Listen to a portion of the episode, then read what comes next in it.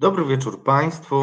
To są rozmowy Celińskiego. Niestety Marcin Celiński dzisiaj jeszcze choruje na COVID. Wszyscy myślimy o nim bardzo ciepło i mamy nadzieję, że szybko do nas dołączy w pełni um, ozdrowiony.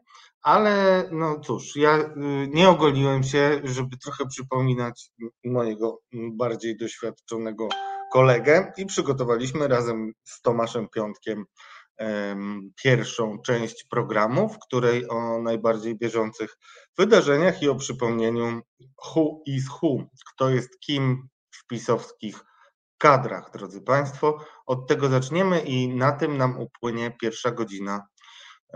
Kawy nie trzeba, mm, będzie wiele powodów do tego, żeby wyrazić różne emocje, y, które mm, na pewno wywoła dzisiejsza rozmowa z Tomkiem, a o godzinie 20 połączymy się z Jakubiem, z Jakubem Pankowiakiem, mm, bohaterem drugiego filmu o pedofilii w kościele braci Sekielskich. Film nazywał się Zabawa wchowanego. Kuba, bo jest mi bardzo bliski, mm, ten człowiek. Mm, Kuba Pankowiak e, właśnie ogłosił, że rezygnuje e, z roszczenia finansowego w stosunku do Kurgi i opowiem Wam, dlaczego tak jest, bo wycofał się z procesu, a Robert Fidura, mm, również skrzywdzony kiedyś przez księdza, mm, pomoże nam zająć się problemami nie tylko katolików, ale wszystkich, którzy wierzyli w papieża Franciszka i jego tchnięcie ducha odnowy do kościoła. Czas zastanowić się, czy jednak te nadzieje nie okazały się być płonne. A teraz już zapraszam mojego drogiego kolegę Tomka, który dziękuję, poświęca niedzielę, żeby dostarczyć Wam jak najlepszą zawartość i treść programu w e, zastępstwie Marcina. Sam bym nie dał rady we dwóch na pewno sobie poradzimy. Tomku, zaczniemy od tego, co się dzieje tu i teraz. Właśnie oglądałem TVP Info. Już pracownicy mm, mediów prorządowych usadowili się w e, sztabie wyborczym Fideszu i z, no cóż, kibicują oczywiście Wiktorowi Orbanowi, to trudno jest e, nawet udawać, że jest inaczej. W związku z tym przyjrzyjmy się temu, co e, mówił prezes Jarosław Kaczyński, wicepremier polskiego rządu, o tym, jak e, może współpraca z Wiktorem Orbanem się układać. Bo drodzy Państwo, tak jak mówiłem wcześniej, w między innymi programie Bez Wyjścia PiS ma pewien problem z tym, jak wytłumaczyć się e, ze swojego mezaliansu jakim wydaje się być, mm, e, jakim wydaje się być tak bliska, ścisła współpraca z najbliższym Putinowi, mm, e, politykiem w Unii Europejskiej. Tomku, e, powiedz najpierw nam dwa słowa, dlaczego uważasz, że ten alians jest ze wszechmiar szkodliwy, chyba że widzisz jakieś plusy alians z Wiktorem Orbanem, naśladowanie jego antydemokratycznych kroków, jego homofobicznych kampanii e, i jego działań rozsadzających Unię Europejską.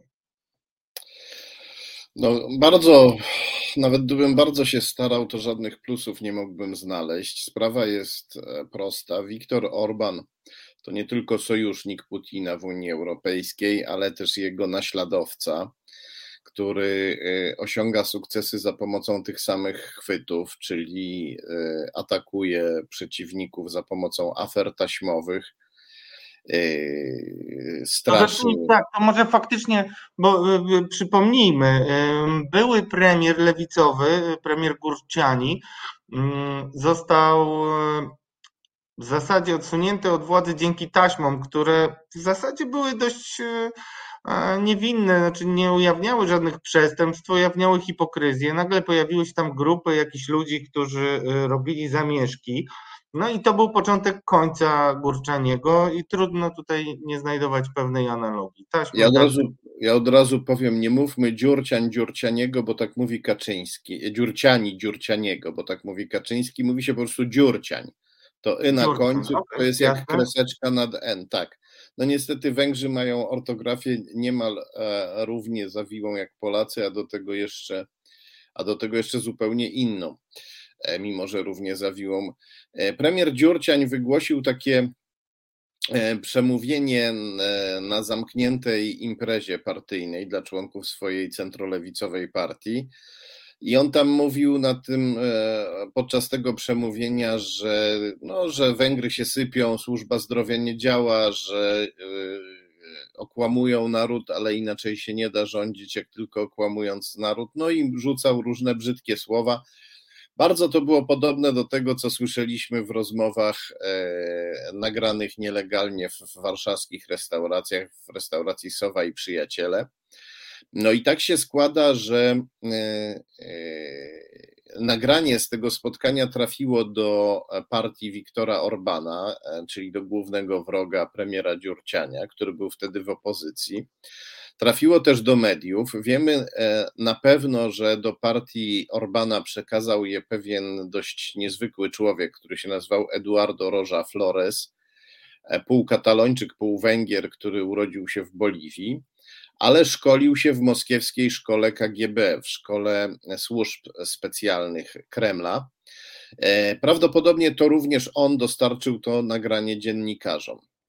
E, No i tu jest kolejna, e, kolejne podobieństwo do naszej afery taśmowej, ponieważ u nas, jak wiadomo, e, e, taśmy Kaczyńskiemu i pośrednio też do mediów dostarczył Marek Falenta, importer e, rosyjskiego węgla, który wprawdzie szkolony w szkole KGB nie był, ale y, zamiast y, szkolenia co innego jakby wpływało na jego działania, mianowicie to, że miał u Rosjan ogromny dług, ponieważ dostał węgiel, węgiel na kredyt. Tak czy inaczej łącznikiem, przekazicielem taśm w obu przypadkach był człowiek związany z Rosją.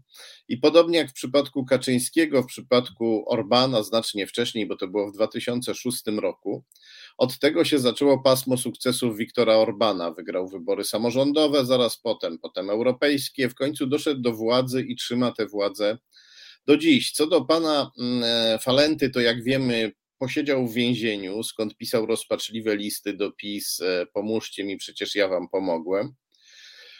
E, Wyszedł, wyszedł z więzienia. e, Odrobinę mówi o tym, jak Rosjanie wpływają na jego działania, ale nie chce powiedzieć wszystkiego. Widocznie próbuje jakoś grać i patrzy, z której strony mógłby coś uzyskać. To się może dla niego źle skończyć. Mam nadzieję, że nie, ale to bardzo niebezpieczna gra, bo jeśli Rosjanie uznają, że on jednak jest gotów mówić, to, to mogą się różne rzeczy wydarzyć. I mówię to nie bezpodstawnie, ponieważ pan Roża Flores, który spełnił identyczną rolę na Węgrzech, trzy lata później zginął w bardzo dziwnych okolicznościach w Boliwii, zastrzelony przez, e, komanda, ko, przez komandosów populistycznego prezydenta Ebo Moralesa. Później ogłoszono, że Roża Flores próbował zabić Moralesa i że w związku z tym komandosi go zabili prewencyjnie. E, No to jest dosyć osobliwe tłumaczenie, nawet jak na Boliwię, z całym szacunkiem dla tego pięknego kraju, pięknego, ale mającego burzliwą historię i zawikłaną teraźniejszość. Wracając do,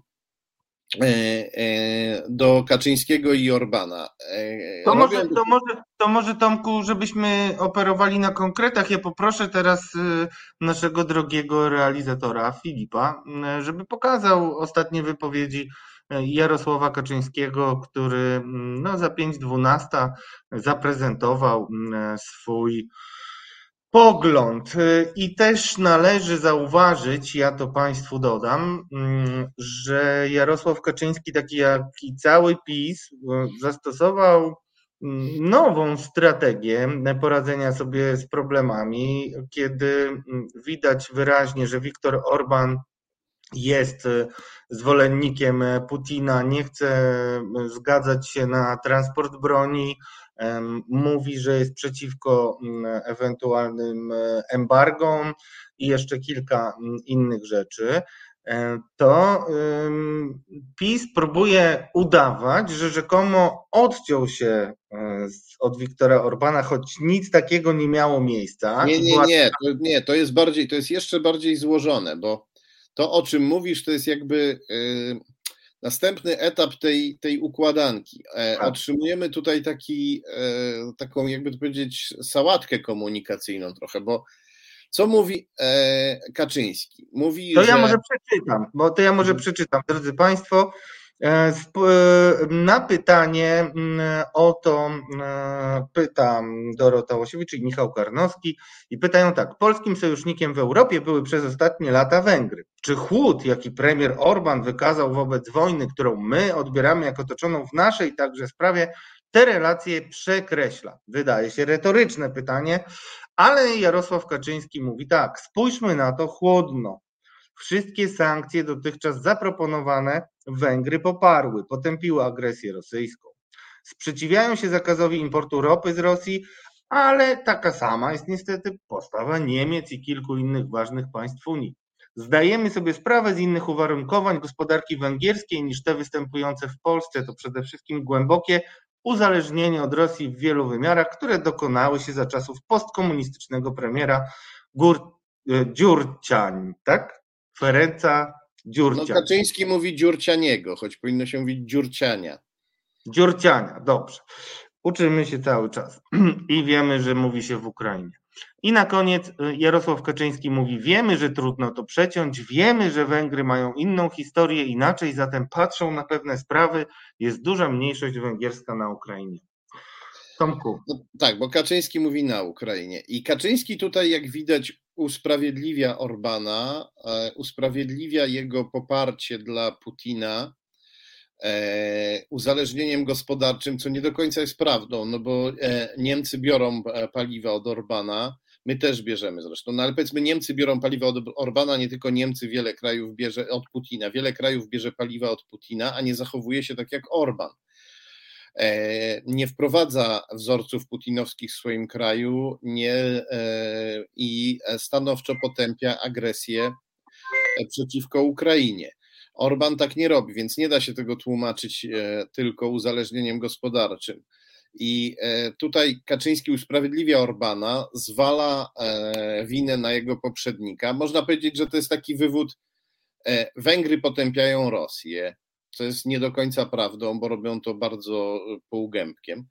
Chcą rosyjskiej ropy?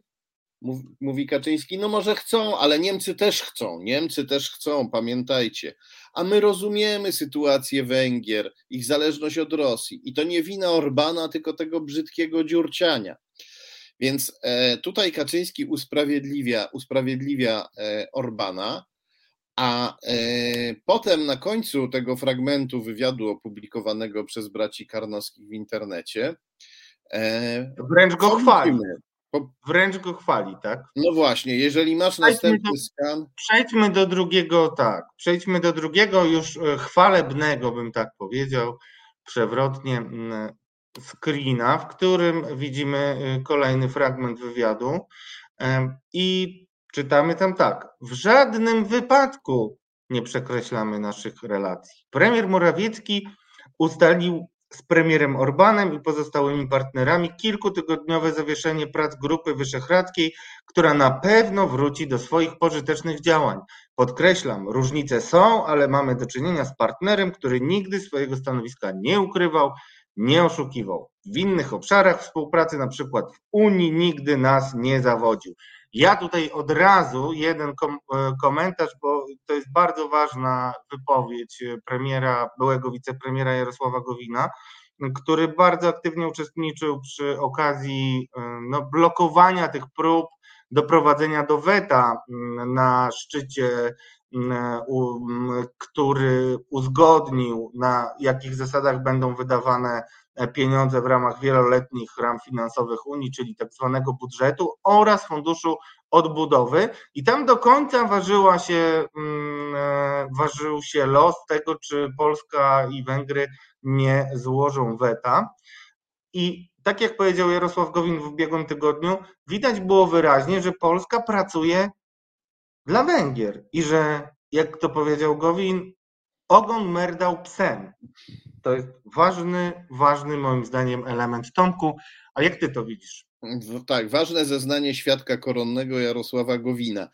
E, mm, przede wszystkim ja tutaj w tym e, ostatnim fragmencie to jedna rzecz uderza. Kaczyński ewidentnie podziwia Orbana za to, że ten może, e, że ten nie kłamie, tylko jasno się przyznaje do tego, że jest prokremlowski. Najwyraźniej Kaczyński też by tak chciał, ale wie, że w Polsce jeszcze nie może. A potem na końcu jest po prostu pean, że wierny, że nigdy nas nie zawiódł, że jest z nami, a my jesteśmy z nim. Jest właśnie to, co powiedziałeś, chwalenie.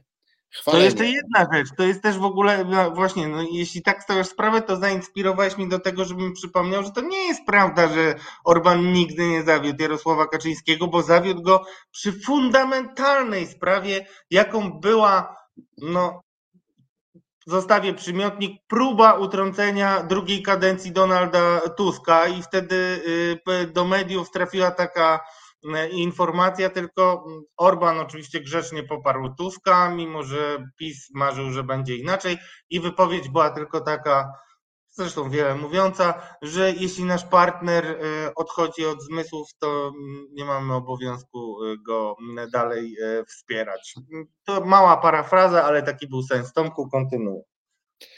No dobrze, i teraz widzimy, ten fragment opublikowany przez braci Karnowskich, e, zwanych braćmi kremlowskimi, ten fragment opublikowany przez nich w internecie, zaczyna się od pokrętnego usprawiedliwiania Orbana, tłumaczenia, dlaczego ten biedny Orban musi być e, sojusznikiem Putina i że to nie jego wina.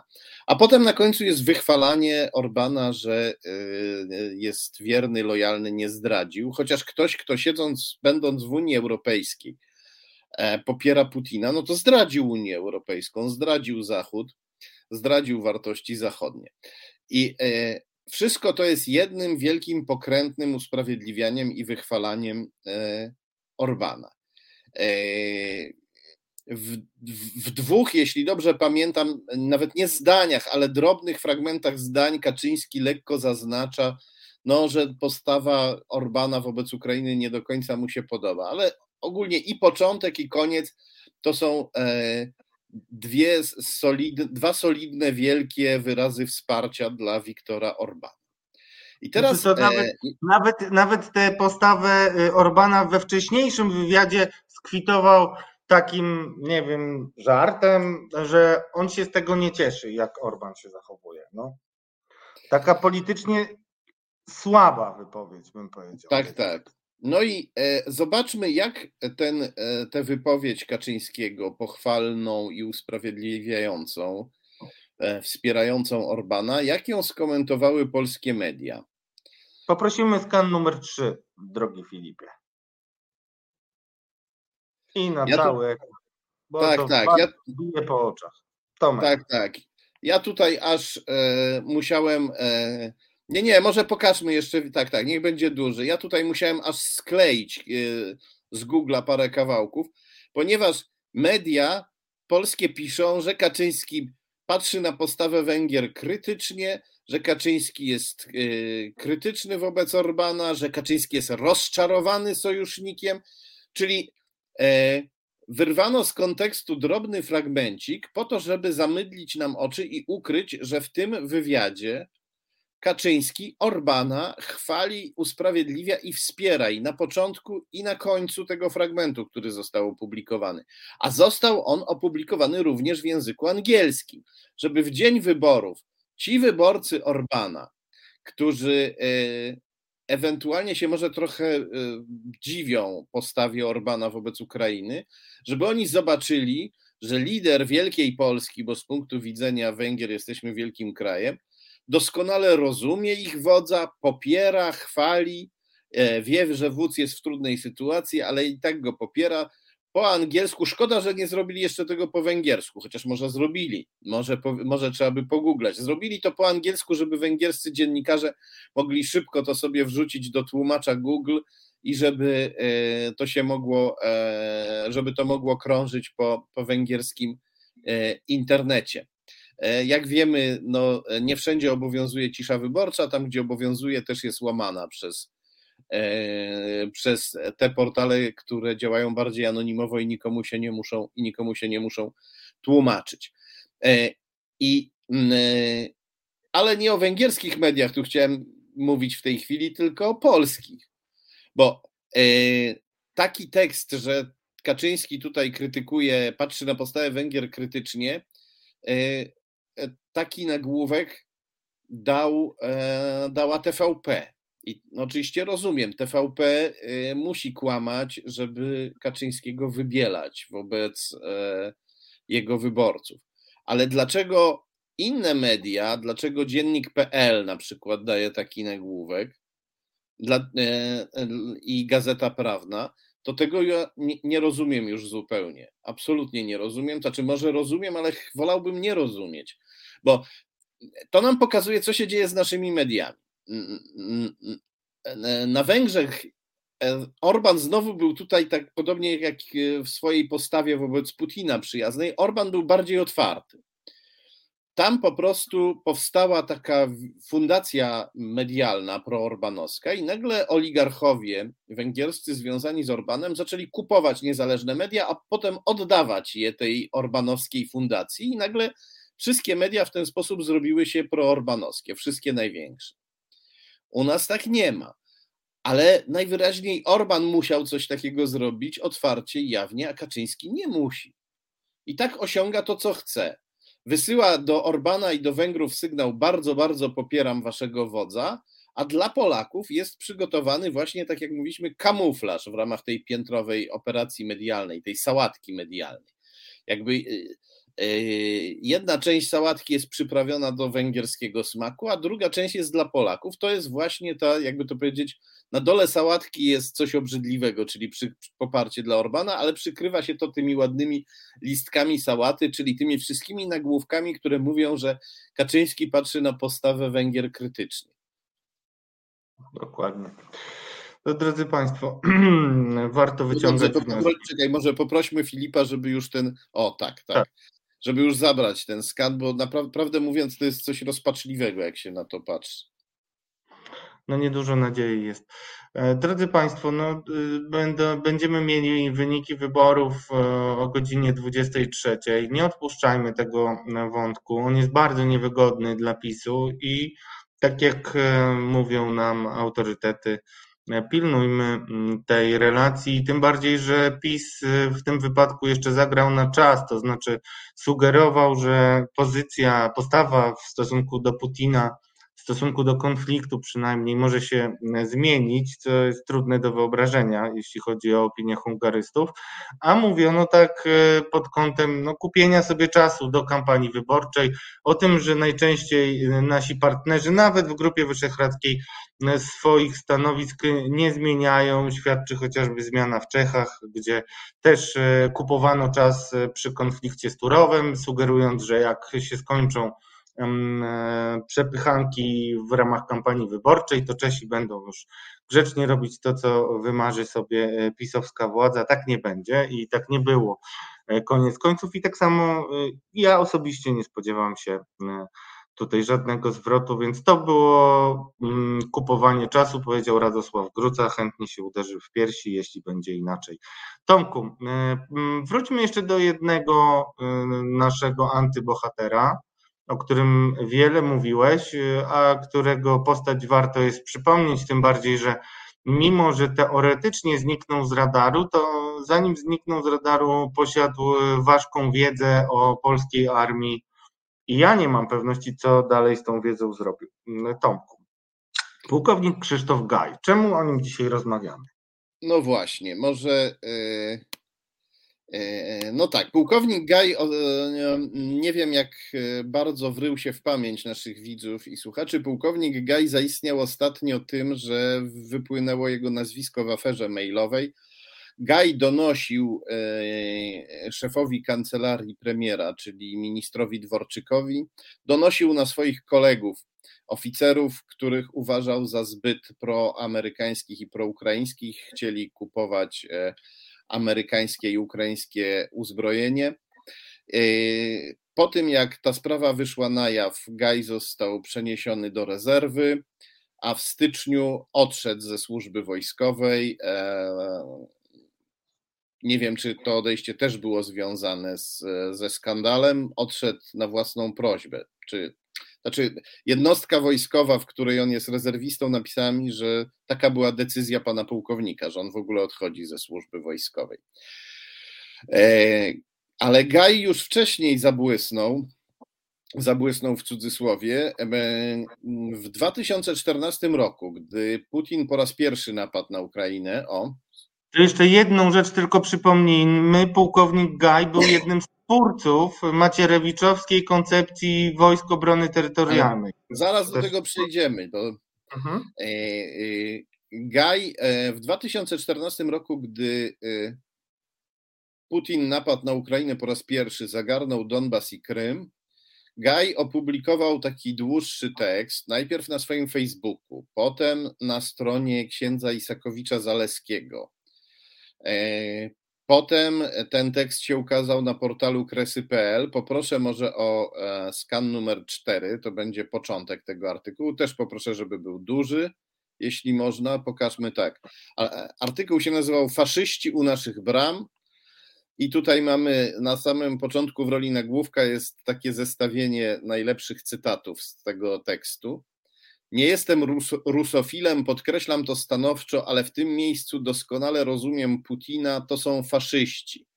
I Putin ma w zupełności rację, z nimi trzeba walczyć, bo Europę z ich przyczyny ogarnie pożoga.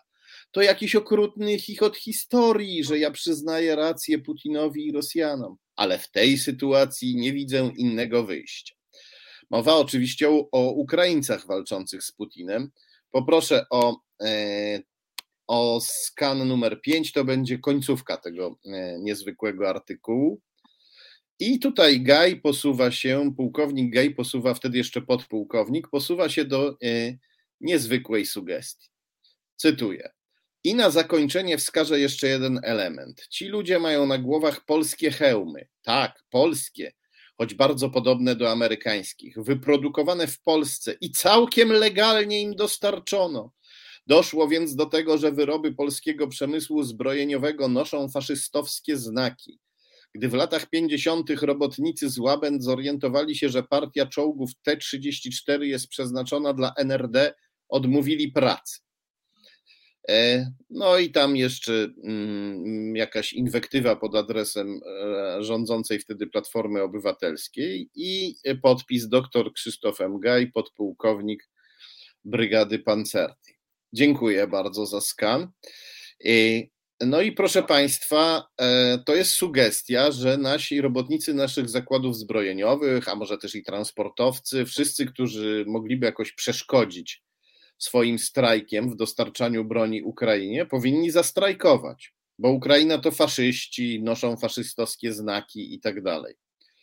To jest e, e, to jest karygodne, to jest wbrew e, polskiej racji stanu, to jest wbrew interesom NATO, to jest na rękę Putinowi. Znaczy, brak słów właściwie. Ja musiałbym tutaj sięgnąć do jakichś bardzo e, wręcz nieprzyzwoitych słów, żeby to odpowiednio skomentować, czego, czego nie zrobię.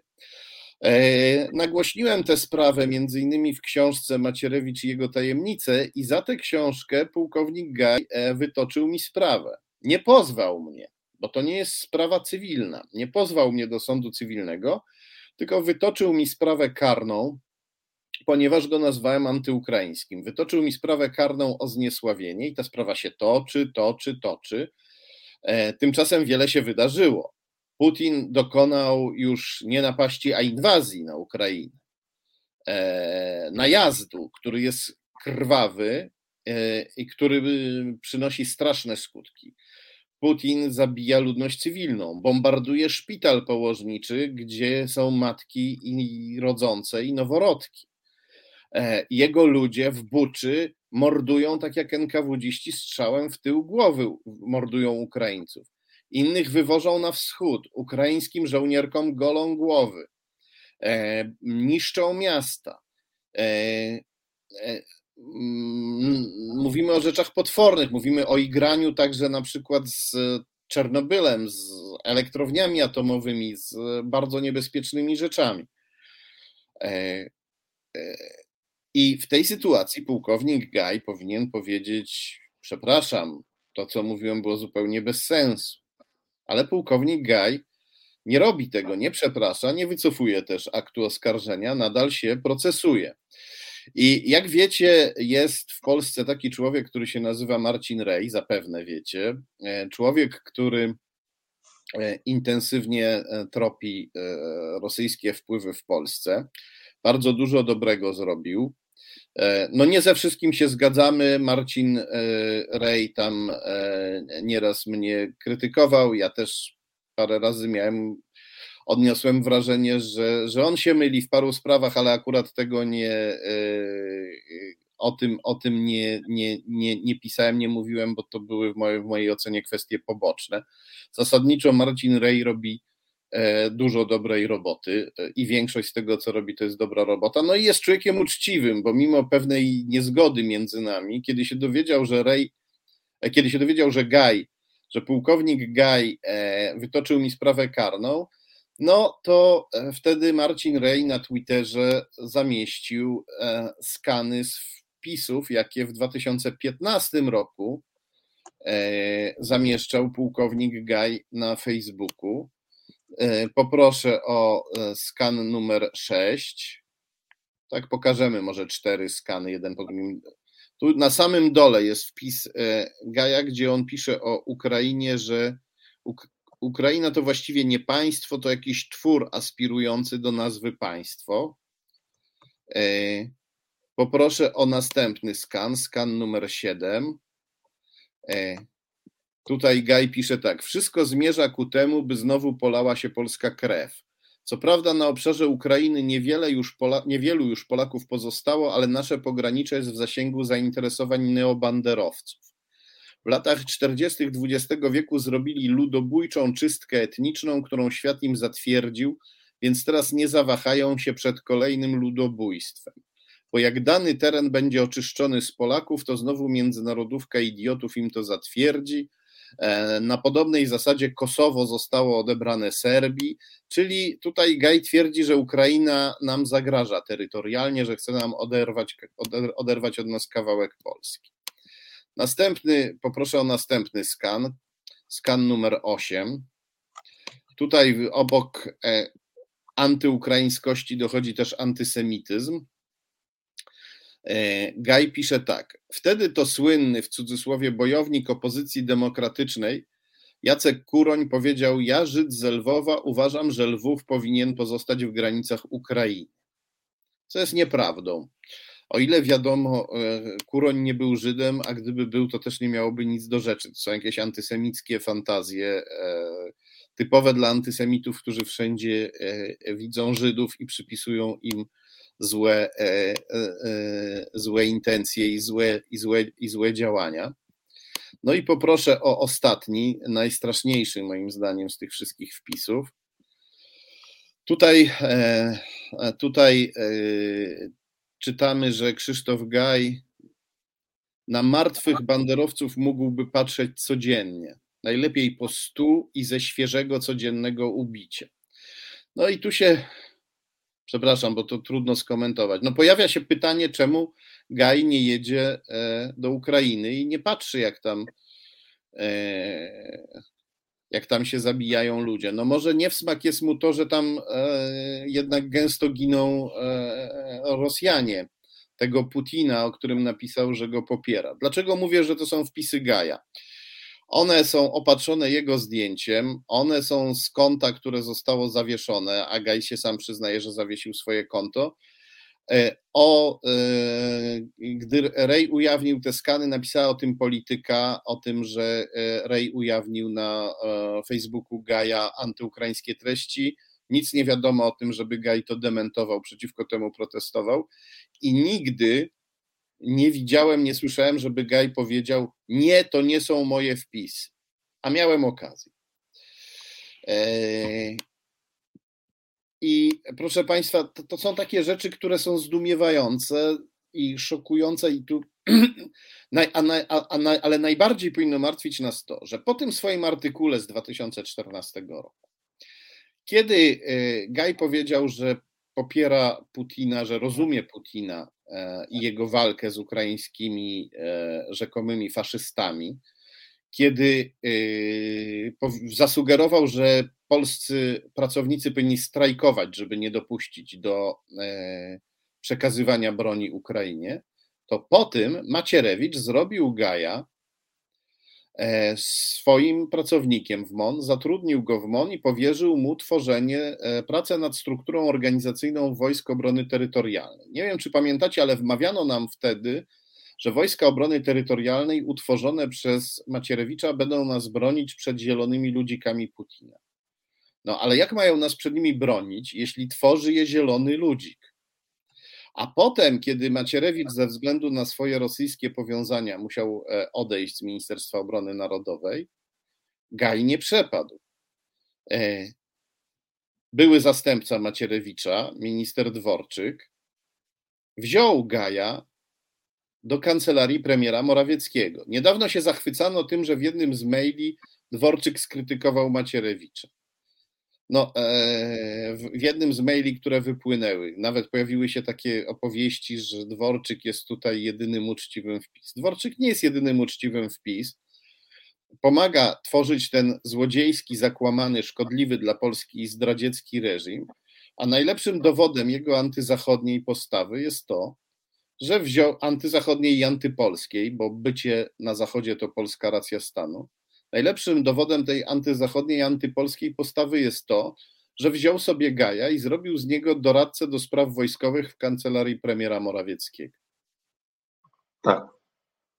Tak, widać było wyraźnie, że na co zwracała uwagę między innymi dziennikarka Anna Gielewska jeszcze pracując e, w poprzedniej e, swojej redakcji, dzisiaj jest, w, dzisiaj jest w grupie Front Story, ale zwracała uwagę, że wielu ludzi, którzy y, odeszli z MONU mm, po Macierewiczu, zostało przygarniętych e, przez mm, mm, ministra Dworczyka i stworzyli taką grupę dość silną w kancelarii prezesa Rady Ministrów. Niestety. No a my w Resecie Obywatelskim i mówiliśmy, i pisaliśmy na stronie resetobywatelski.pl o powiązaniach Dworczyka, o przedziwnym osiedlu, na którym Dworczyk mieszka razem z kolegami ultrakatolikami, z którymi to osiedle zbudował i jego e, sąsiadami są tam też osoby bardzo mm, mocno związane albo z rosyjskimi sieciami wpływu, albo po prostu z Rosją. O tym można przeczytać na stronie resetobywatelski.pl. Tak, i niestety mm, przynajmniej niektórzy dziennikarze sugerują, że mm, te najbliższe tygodnie mogą być czasem, kiedy y, Antoni Macierewicz zostanie wyciągnięty z szafy. Takie są ustalenia między innymi mm, Onetu i chciałem Cię spytać Tomku, jak Ty to oceniasz i jak do tego podchodzisz? Oczywiście wraca temat katastrofy smoleńskiej. Ja już dziś y, zapraszałem Grzegorza Rzeczkowskiego do naszej rozmowy. Niestety nie mógł być dzisiaj z nami, zapraszam już na środę y, do Katarzis, gdzie będziemy o tym rozmawiać. Y, jak Ty to odbierasz Tomku? Jednak Antoni Macierewicz nawet ostatnio był mm, przyuważony podczas wystąpienia prezydenta USA Joe Bidena, kiedy tak z dezaprobatą kiwał w nieprzypadkowym momencie przemówienia, kiedy akurat Joe Biden mówił o problemach Rosji i, i co trzeba Rosji zrobić, żeby wybić jej agresywne pomysły. Rosji putinowskiej oczywiście. Były straszliwe, e, jakby to powiedzieć, straszliwie intensywne targi między rządem polskim e, a rządem amerykańskim trwały, bo Kaczyński się domagał spotkania z Joe Bidenem. E, dowiedział się, że nie będzie spotkania, że nie będzie nawet rozmowy telefonicznej i że Amerykanie nie chcą Kaczyńskiego nawet wśród słuchaczy Joe Bidena. E, na dziedzińcu e, Zamku Królewskiego w Warszawie, gdzie Biden wygłosił przemówienie i Kaczyńskiego tam e, nie było.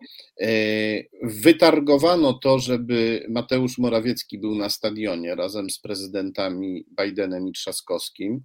ponieważ pierwotnie Amerykanie nie chcieli też Morawieckiego na stadionie i wytargowano udział Antoniego Macierewicza. Najwyraźniej w ocenie Amerykanów Morawiecki i Macierewicz są w tej chwili mniej szkodliwi. No Macierewicz jest zapewne mniej szkodliwy, bo już nie jest e, ministrem, natomiast i są też mniej znani, a natomiast obecność Kaczyńskiego byłaby, jakby to powiedzieć, policzkiem ze względu na jego postawę geopolityczną antyzachodnią i, i antyamerykańską, no bo Kaczyński nie popierał Ameryki przez ostatnie lata. Popierał Donalda Trumpa, który szkodził Ameryce jak mało kto, ale nie popierał, nie popierał Ameryki i reżim pisowski e, no, obraził Joe Bidena zaraz po jego wygranej. Przez jakiś czas udawali, że Biden tych wyborów nie wygrał i wierzyli w teorie spiskowe, albo przynajmniej pokazywali swoim wyborcom, że wierzą w teorie spiskowe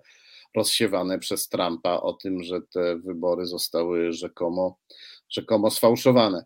Powrót Macierewicza to jest, rzecz, e, to jest rzecz potworna, to jest obraza dla tych, którzy polegli, przepraszam, wyrwało mi się, którzy zginęli w Smoleńsku, polegli to mówi Macierewicz, e, dla tych, którzy zginęli w Smoleńsku, dla ich rodzin. E, to, co zrobił Macierewicz z tą sprawą, jest, jest ohydne, ale trzeba pamiętać, że nie wymyślił tego Macierewicz sam i właśnie o tym pewnie dobrze opowie Grzegorz Rzeczkowski, który e, pokazuje, jak e, opowieść o e, rzekomym zamachu smoleńskim była rozsiewana przez ludzi związanych z Rosją i jak portale o dziwnych powiązaniach wiodących na przykład na Cypr rozsiewały fałszywe wiadomości na temat tej katastrofy. E, Rosjanie przez pierwsze parę dni po katastrofie byli przerażeni, bo e, bali się, że, że faktycznie ktoś z Rosjan mógł w tym maczać palce i bardzo dokładnie sprawdzili się pod tym względem. Ale po paru dniach, kiedy stwierdzili, że nie, że to był po prostu wypadek, to stwierdzili, że może być z tego polityczne złoto dla Rosji i zaczęli rozsiewać teorię pozornie antyrosyjską, ale służącą Rosji, bo bardzo osłabiającą Polskę. Tomku, dwa, dwa zdania tylko. Y, pierwsza rzecz, y, Jarosław Kaczyński jeszcze pozwolił sobie na takie wypowiedzi y, krytyczne bardzo w stosunku do prezydenta mm, Bidena, mm, bo nie krył w zasadzie swojego rozczarowania po tej wizycie. Powiedział nawet, że mm, w wywiadzie to było z dziennikarką, pracowniczką Gazety Polskiej Codziennie na antenie Polskiego Radia i mówił między innymi, że Biden miał zapowiedzieć y, stałe bazy w Polsce, co było już zresztą uzgodnione i wydaje się, że trochę z jednej strony próbując kamyczek do amerykańskiego ogródka, sam siebie tym kamyczkiem e, w głowę walną, bo jeśli miały być, to dlaczego nie są? Bo to, to wina nie leży nigdy po jednej stronie. To zacznijmy od tego. A druga rzecz, e, o której e, teraz e, powiedziałeś, no to e, pamiętajmy jeszcze o tym, że Jarosław Kaczyński mm, jeszcze niedawno po pierwsze próbował zmarginalizować Antoniego Macierewicza, obłaskawiając go takim nic nieznaczącym tytułem marszałek senior. I to było taką, takim ochłapem, który miał uspokoić Antoniego Macierewicza. Niemniej jednak to nie zniechęciło Macierewicza do tego, żeby e, działać samemu. I teraz mam do Ciebie ważne pytanie, bo mm, mm, jestem przekonany i widzę to, że tą taką dźwignią, która wprowadziła nam na powrót temat katastrofy smoleńskiej, mm, staje się wypowiedź Wołodymyra e, Zełańskiego, prezydenta Ukrainy, który tak dość enigmatycznie wypowiedział się e, o zamachu, mm, o zamachu. No, nie powiedział wręcz o zamachu, tylko no, sugerował, że tam była rola Rosjan. I ja zastanawiam się, czy masz jakąś e, odpowiedź na to, bo wydaje mi się, że to jednak jest element takiej gry, którą prowadzi Załański na wielu e, fortepianach, bo kiedy on rozmawia z Polakami i z polską władzą, to odnosi się do tej katastrofy, też nie przesądzając niczego, ale sugerując. Kiedy rozmawia z Knesetem, mówi o tym, że e, e, Ukraińcy są w takiej samej sytuacji jak Żydzi podczas e, Holokaustu i tak dalej, i tak dalej. Ma bardzo dużo różnych narracji I to takich narracji, no, które zahaczają o bandę, a czasami za nią wystają, walcząc oczywiście o pomoc, zabiegając o to, żeby świat bardziej zaangażował się w pomoc Ukrainy. Jak ty to byś mógł skomentować? Czy zgadzasz się ze mną, a może nie, jak zwykle? Zełęński, Zełęński e, walczy o swój kraj, który jest w bardzo trudnej sytuacji. Wszystkimi e... metodami, jakie ma, tak. Tak, i e, ja tu absolutnie go nie osądzam. Prawdopodobnie powiedziano mu, że, e, e że jeśli, e, że, tego, że, że musi coś takiego powiedzieć, to był pewnie element jakiegoś politycznego targu, że w zamian za to Kaczyński przyjedzie do Kijowa razem z innymi panami, którzy się tam wybrali, no, ze słoweńskim putinowcem E, Janeszem Jantą, jeśli dobrze pamiętam, wyleciał mi e, Janesz Janta czy Janesz Jan, Janza, tak, Janesz Janza, z Janeszem Janzą. I prawdopodobnie po to to powiedział. Nie spodziewał się, że Kaczyński przywiezie mu takie zgniłe jajo, jakim była słynna, już niesławna propozycja utworzenia zbrojnej misji pokojowej NATO która to propozycja no, storpedowała e, działania frakcji ugodowej na Kremlu, frakcji, która się, tam na Kremlu boi tej wojny i jej kosztów. Ta frakcja przegrała, co już teraz widać, bo Putin e, eskaluje okrucieństwo i jakby z, nie tylko zrywa czy, czy, czy podcina, ale wysadza w powietrze wszystkie mosty, które mogłyby jeszcze Rosję e, łączyć, łączyć z Zachodem. To było bardzo e, korzystne dla, dla frakcji wojennej na Kremlu i prawdopodobnie Putina też myśli, że, że, że wypowiedź Kaczyńskiego była dla niego dobra, bo dała mu e, pretekst do kontynuowania wojny. No bo w tym sam, przypominam, w tym samym dniu, na początku tego samego dnia, w którym Kaczyński przybył do Kijowa, prezydent Zełęński powiedział, że Ukraina rezygnuje ze swoich aspiracji wstąpienia do NATO a dla Rosji to był główny powód wojny, więc jakby odebrał Rosji e, powód do prowadzenia wojny, dał argument frakcji e, antywojennej na Kremlu. A potem przed Kaczyński powiedział, no może sens wypowiedzi Kaczyńskiego dla Rosjan był taki, no może Ukraina nie będzie w NATO, ale NATO będzie w Ukrainie. Propaganda rosyjska wtedy oszalała, zaczęła zasypywać e, Rosję zdjęciami czołgów, żołnierzy wrogich, ukraińskich, natowskich, trofeów wojennych. Wszystkie niemal rosyjskie media odnotowały tę wypowiedź Kaczyńskiego. E, więc to było bardzo, e, bardzo złe w interesie frakcji wojennej, no i w interesie Putina, chociaż można tutaj sobie oczywiście zadawać sobie pytanie, na ile E, Putinowi się cała ta wojna opłaca, bo on teraz będzie skazany po tym, jak wysadza te wszystkie w powietrze mosty, które mogłyby jeszcze go połączyć z Zachodem, to będzie skazany na to, żeby być po prostu takim dość podrzędnym politycznym gorylem na służbie Chińczyków.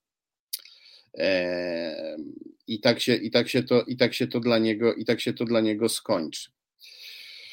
E, no, ale tutaj e, e, odeszliśmy od Antoniego Macierewicza, może i słusznie, bo Macierewicz to fascynujący temat, dwie książki o nim napisałem, ale jego szkodliwość jest ograniczona, jego powrót na scenę ze starą tą opowieścią smoleńską, którą PiS już wygaszał, bo Kaczyński nie wierzy i prawdopodobnie nigdy nie wierzył, że Rosjanie zabili mu brata, to jest opowieść dla mas Powrót tej opowieści to jest jak policzek dla nas wszystkich, ale nie sądzę, żeby ona znowu, e, znowu te masy rozpaliła i nie sądzę, żeby Antoni Macierewicz e, powrócił do wpływów politycznych, jakie miał. No, oczywiście oburzające jest to, że on nadal jest wiceprzewodniczącym PiS, e, ale no, cały PiS jako formacja polityczna i działania tej partii są oburzające.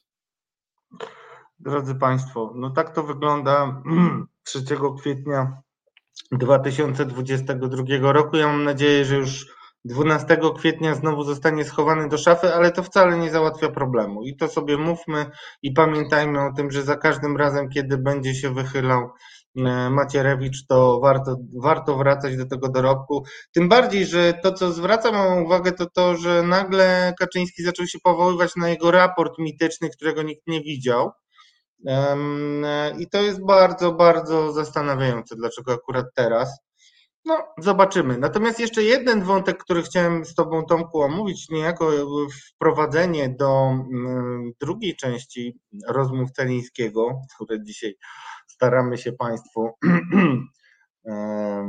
zaprezentować godnie jako zastępcy. Jak ty podchodzisz do tych wypowiedzi, które mnie jako katolika bardzo bolą?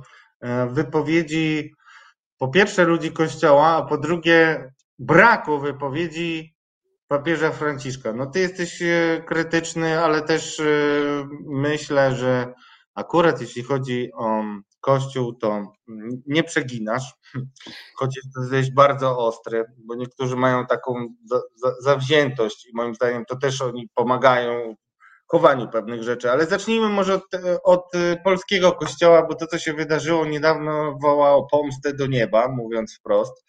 E, poprosimy teraz skan numer 10, ksiądz ruskie kłamstwa. Prosty Opis wiele mówiący, a ja Państwu już mówię, co się wydarzyło i o czym. Może... Tak, mów. Tak, tak. No tak, w gazecie krakowskiej czytamy, że w parafii Stanisława Męczennika w Stanisławiu Dolnym Wierni podczas niedzielnej mszy oburzeni wychodzili z kościoła. Według świadków ksiądz Jacek Benedyktyn Styńca mówił w kazaniu, że wojnę w Ukrainie wywołali Amerykanie, a teraz chcą wszystko zwalić na Rosjan. Twierdził też, że polskie kobiety powinny uważać na Ukrainki, które tu przyjechały, bo te zaraz zaczną uwodzić i odbijać im mężów. Gazeta ustaliła też, że duchowny nieodpowiednio odzywał się do dzieci z tutejszej podstawówki. W dalszej części artykułu czytamy, że wulgarnie i agresywnie, czy też brutalnie. Nie wiemy, co to do końca ma znaczyć, e, e, ale z, z tekstu no nie wynikało, że tu chodziło o jakieś molestowanie seksualne, tylko raczej po prostu o, e, o chamstwo.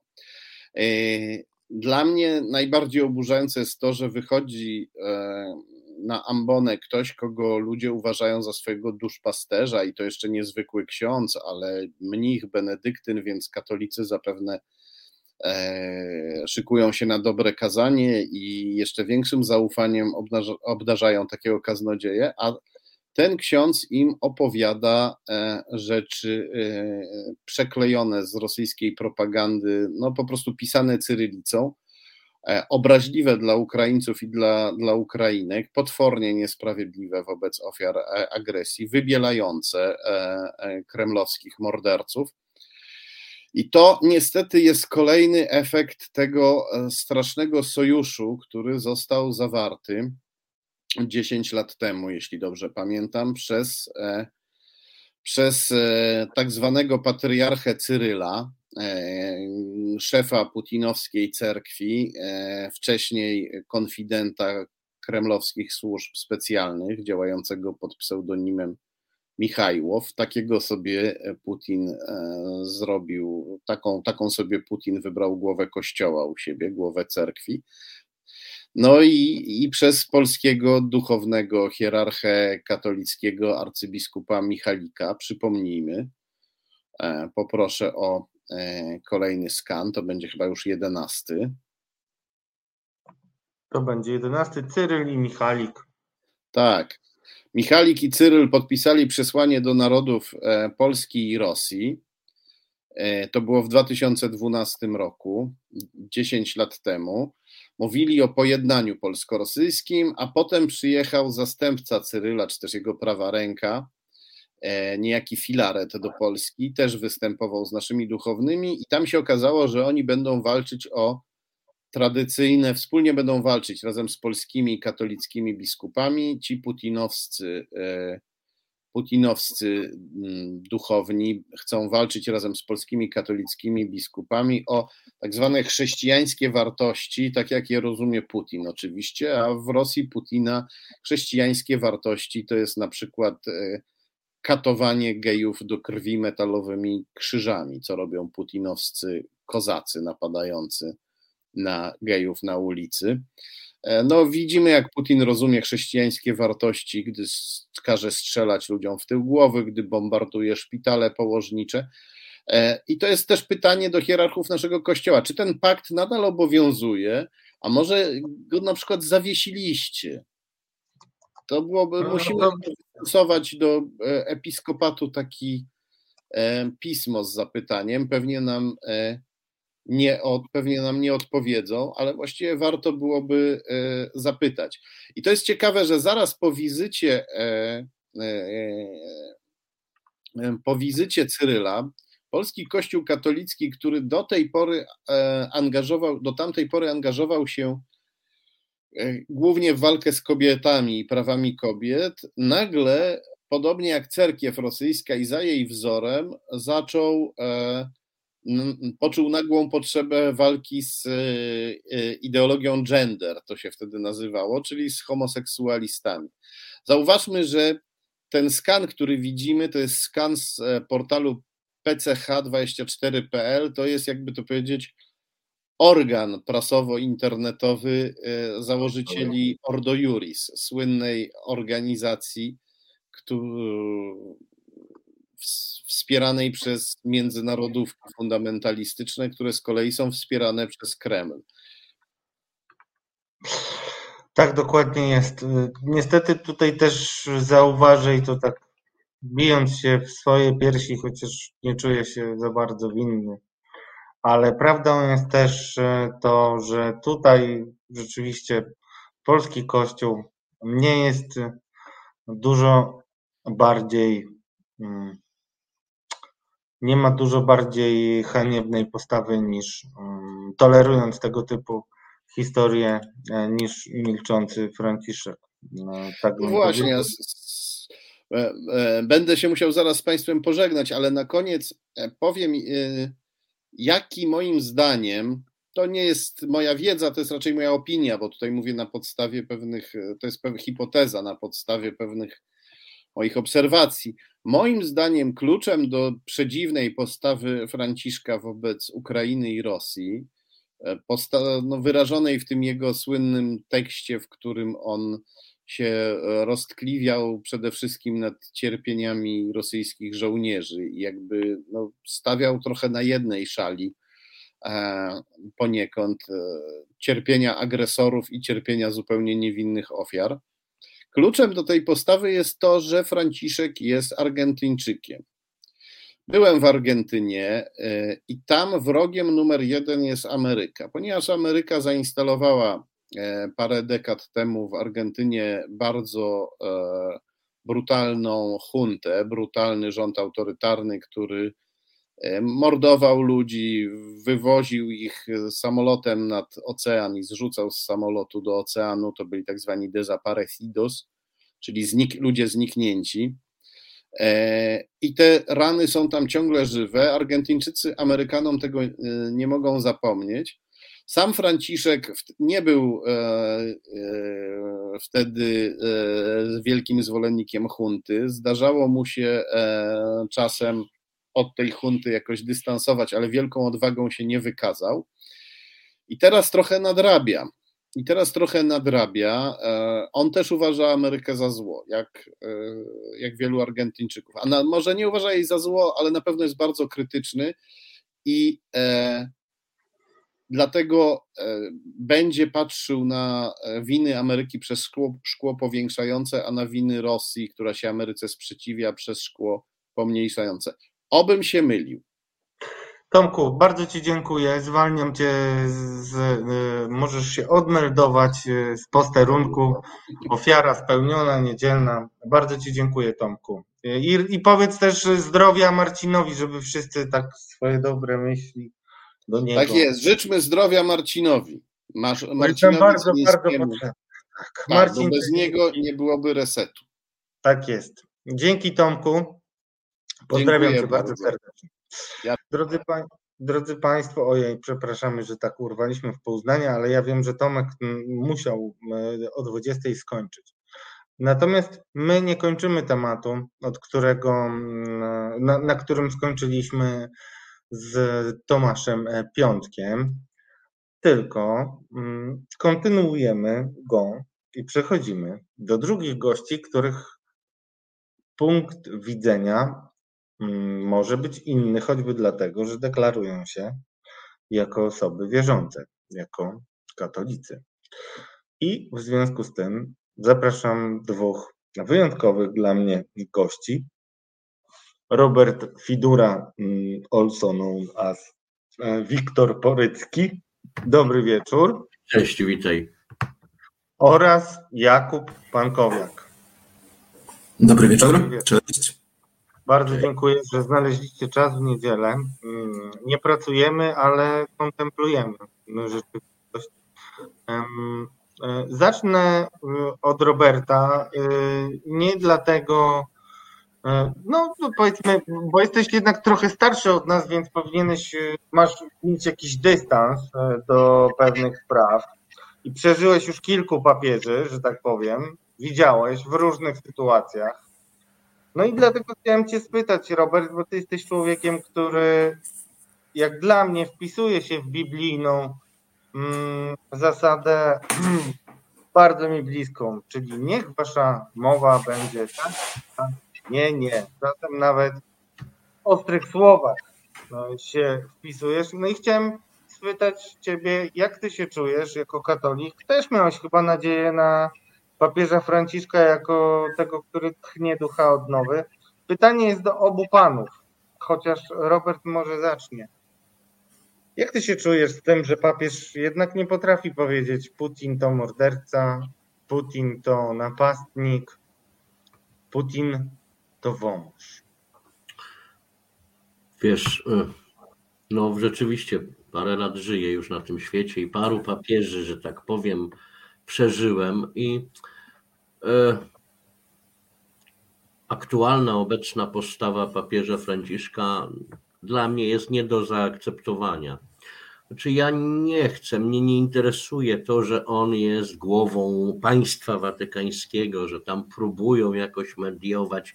To nie jest jego zadanie. On jest przede wszystkim głową Kościoła katolickiego, jakimś swego rodzaju sumieniem świata, sumieniem moralnym. I ja naprawdę nie rozumiem tego mm, niewymieniania z nazwy agresora i niepowiedzenia wprost: Putin, jesteś najzwyczajniej w świecie mordercą, zbrodniarzem wojennym. Dzisiaj wystarczyło popatrzeć e, na zdjęcia i filmy, które się ukazały po wejściu armii ukraińskiej e, do Buczy. To miejscowość tam chyba około 60 kilometrów czy 30 kilometrów od Kijowa. No, to, co tam e, zrobili Rosjanie, to, to jest żywcem Einsatzgruppen SS, coś po prostu potwornego. No my żyjemy w XXI wieku, na litość boską.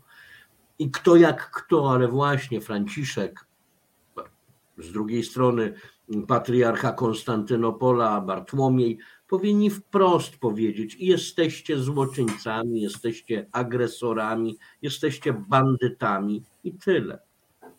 Ale to się niestety, ta, ta mm, postawa, obecna postawa papieża Franciszka wpisuje w pewną tradycję e, watykańską, że tak powiem, bo e, żaden z papieży od Piusa XII e, nigdy nie nazwał po imieniu agresora.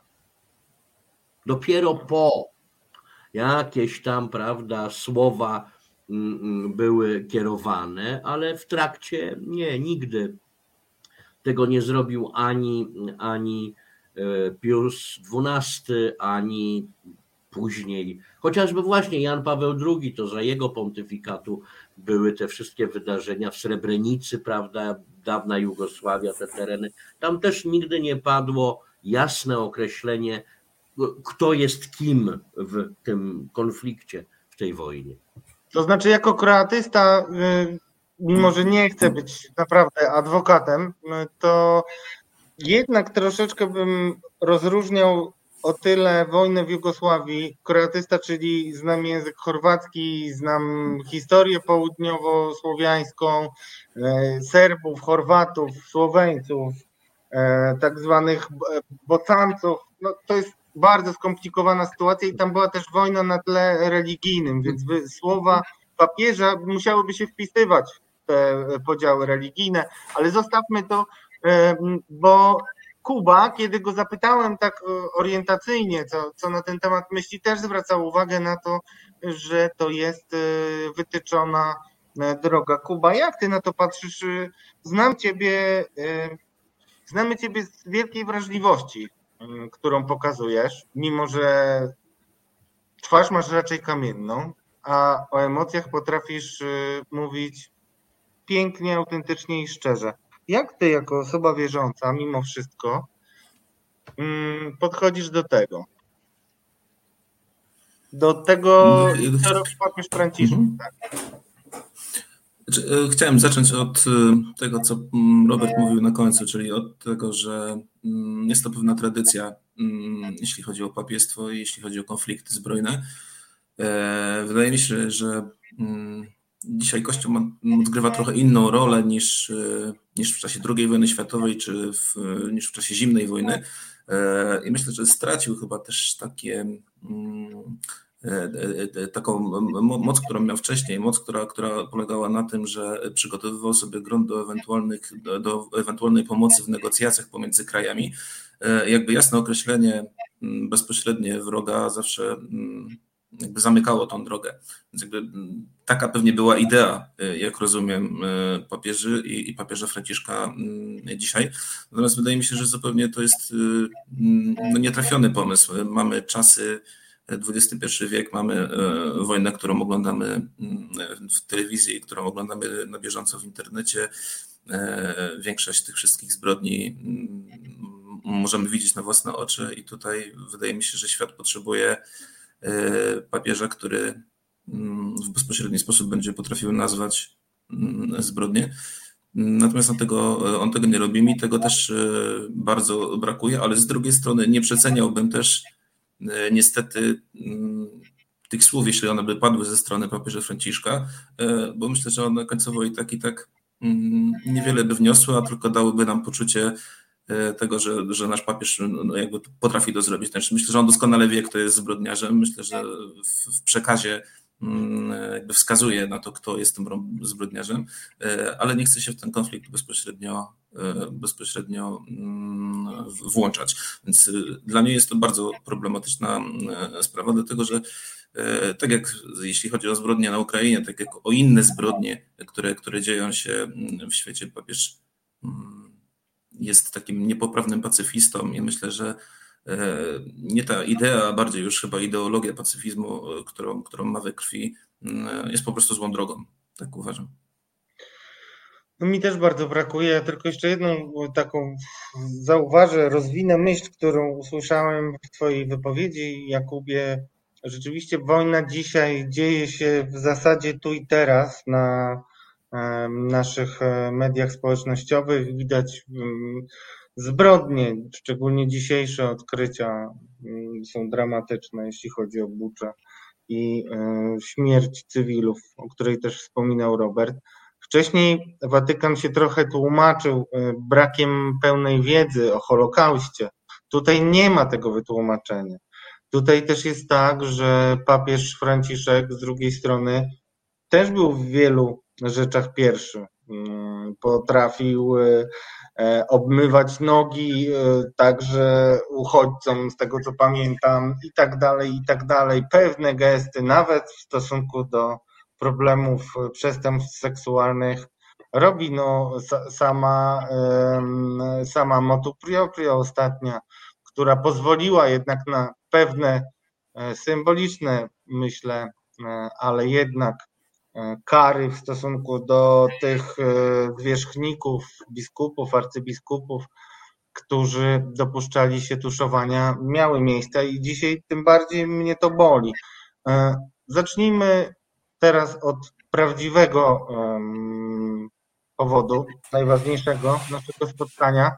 No i zaprosiłem Ciebie, Kuba. Y, bardzo się zdziwiłem pod koniec y, tygodnia. Opowiedz nam o tym, co zdecydowałeś, jeśli chodzi o Twoją sprawę. Ja wszystkim tylko przypomnę, bo nie chcę zagadywać naprawdę y, panów i zaraz się już tutaj wycofam. Ale przypomnę wszystkim, Kuba, ty wystąpiłeś w filmie Braci Sekierskich, Zabawa wchowanego razem z bratem. Mm, powiedzieliście o tym, jak krzywdził was e, ksiądz Hajdasz, dobrze, przekręcam czasami nazwiska, poprawcie mnie, jeśli mm, teraz to zrobiłem. I od tego momentu zaczęła się no, już absolutnie nieskrępowana debata na temat przestępstw seksualnych, przestępstw pedofilii, tuszowania spraw. To twoja wielka, twój wielki wkład e, i wielka uczciwość w przedstawieniu tej sytuacji do tego doprowadziła. No i z jednej strony mm, no, trzeba powiedzieć, że jeśli chodzi o cele, to chyba nie udało ci się wszystkich osiągnąć, a z drugiej strony decydujesz tak, a nie inaczej w sprawie swojego procesu i mówisz, że tak naprawdę nie tracisz stawki tego procesu, bo zyskałeś coś innego. To zacznijmy od tego, co się wydarzyło w piątek, y, o jaką sprawę chodzi. Powiedz nam to własnymi słowami, bardzo Cię proszę. Mhm. No, w piątek odbyła się pierwsza, mm, pierwsza rozprawa i przesłuchania świadków. Y, chodzi o proces, który wytoczyliśmy z bratem kurii diecezji kalijskiej. E, o zadośćuczynienia e, w wysokości miliona złotych, znaczy 500 tysięcy dla mnie i 500 tysięcy dla mojego brata. E, chodziło o straty, które ponieśliśmy w wyniku działań mm, księdza Arkadiusza Hajdasza. No i tak, mm, co się wydarzyło? No, kilka dni przed procesem mm, postanowiłem się wycofać Powodów tego wszystkiego było wiele. E, już jakby ten pomysł e, dojrzewał we mnie dosyć, dosyć długo i w zasadzie już od samego początku byłem przekonany, że, że nie mogę, nie mogę i nie chcę też, bo tak te, te dwie rzeczy jakby występowały wspólnie, przyjąć żadnych korzyści majątkowych z tego całego zajścia. Moją ideą było to, żeby tak jak mówiłeś, przedstawić ten problem mm, jak najszerzej, e, żeby zaangażować jak najwięcej osób e, w omawianie tego problemu, żeby zaangażować dziennikarzy, żeby zaangażować służby państwowe, żeby zaangażować e, najwyższych przedstawicieli Kościoła katolickiego w Polsce w ten problem, żeby odbyła się debata, która zmieni postrzeganie tego wszystkiego w społeczeństwie. No i to się udało zrobić. Natomiast oczywiście pierwsze zarzuty, które się pojawiały wobec brata i mnie, no to były takie zarzuty, które mówiły o tym, że robimy to tylko i wyłącznie mm, e, dla pieniędzy. E, I jakby na samym początku już wiedziałem, że mm, jeśli te pieniądze rzeczywiście przyjmę, czy będę, e, będę brał w tym udział, to mogę stracić na autentyczności. Mi najbardziej w tej sprawie zależało na tym, żebyśmy, mm, żebyśmy byli autentyczni. To, to było najważniejsze, bo jeśli my nie będziemy autentyczni, to tak jak widzimy, co się dzieje i w polityce, przede wszystkim w polityce, kiedy ludzie wychodzą i mówią rzeczy, do których sami nie są przekonani, e, albo robią rzeczy dwutorowo, robią coś, co, co, co, co widzą e, mm, poszczególni obywatele, a później okazuje się, że zupełnie inaczej to funkcjonuje. E, jeśli dziennikarze się mm, zaczynają dokopywać do pewnych działań polityków, e, no to taki polityk jakby traci prawda, w, w, w oczach obywatela. I jakby podobnie myślałem, że będzie, e, że będzie z moją sprawą. Wiedziałem, że muszę być jak najbardziej autentyczny w tym, co robię i muszę wybijać wszystkie możliwe argumenty moich przeciwników z ręki. Bardzo długo czekałem na tą rezygnację, dlatego że mm, E, że jakby podtrzymywanie e, tej sytuacji e, w, w, jakby w konflikcie pomiędzy nami a diecezją, czyli w, w, w tym konflikcie związanym z, ze sprawą cywilną, no, wiedziałem, że to będzie podtrzymywało temat. Więc jakby film Sekielskich był dwa lata temu w maju, mamy teraz marzec 2022, ten film był w maju 2020 E, więc przez dwa lata udało się ten temat utrzymać, mm, powiem kolokwialnie, na, na powierzchni, tak? czyli czyli bardzo dużo osób wokół tego, mm, wokół tego tematu pracowało, bardzo dużo się też wydarzyło. Więc wiedziałem, że jakby niezbędnym krokiem w tym całym procesie będzie to, że my wystąpimy do sądu o zadośćuczynienie. Dzięki temu jakby przedłużaliśmy sobie szansę na to, żeby ugruntowywać w społeczeństwie mm, to nasze postrzeganie rzeczywistości poszkodowanych i, i, i całego, całego problemu. E, natomiast ja nigdy tych pieniędzy od decyzji nie chciałem. Po pierwsze, e, ja ich nie, nie potrzebuję, a jeszcze w dzisiejszych czasach, w czasach wojny, e, wydaje mi się, że są ludzie na świecie, którzy, którzy o wiele bardziej potrzebują tych pieniędzy i myślę, że że, że zawsze liczę naiwnie, że być może decyzja Kaliska e, sama się zorientuje, że, e, że trzeba byłoby na przykład wpłacać więcej pieniędzy z racji tego, że tyle osób poszkodowanych było właśnie w tej decyzji, choćby na Fundację Świętego Józefa, czy na inne fundacje, które, które, które zajmują się pomocą poszkodowanych. Mi bezpośrednio to nie jest niezbędne do życia. Moje życie jest poukładane pod względem zawodowym, więc, więc tutaj nie, nie czułem takiej potrzeby, że E, żeby musieć to, że tak powiem, wyciągać czy ratować swoje życie dzięki tym, tym pieniądzom, a uważam, że zadośćuczynienie przede wszystkim jest potrzebne ludziom, tym, którzy, e, którzy po prostu ze swoim życiem sobie kompletnie nie poradzili po, po tych e, przejściach, które doświadczyli w dzieciństwie.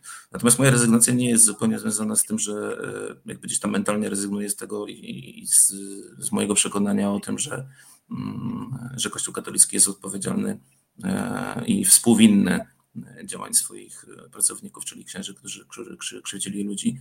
E, I tutaj z tego się zupełnie nie wycofuje. Mój brat również e, się nie wycofuje i on jakby w tej sprawie pozostaje. No okazało się w piątek, że ja też jeszcze pozostałem w tej sprawie, nie, nie chcąco. Sędzia nie uznała, tak? Ale to jest kwestia proceduralna. Znaczy ty odczytałeś swoją, swoje oświadczenie, że rezygnujesz, ale sędzia jeszcze tego nie przyjęła, tak?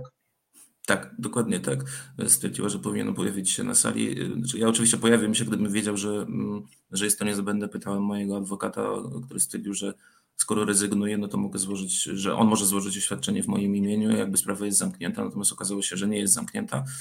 E, no i, i, i z tego powodu wyszła taka nieprzyjemna sytuacja. E, ja oczywiście w żaden sposób e, nie chciałem, żeby moje zachowanie było lekceważące wobec sądu, bo jak najbardziej wszystkie polecenia i, i, i, i wyroki sądu będę respektował i, i, to, co się wydarzy 20 maja, kiedy będzie kolejna rozprawa, no to oczywiście, e, oczywiście będę i, i, będę robił wszystko, co, co pani, o co pani sędzia poprosi.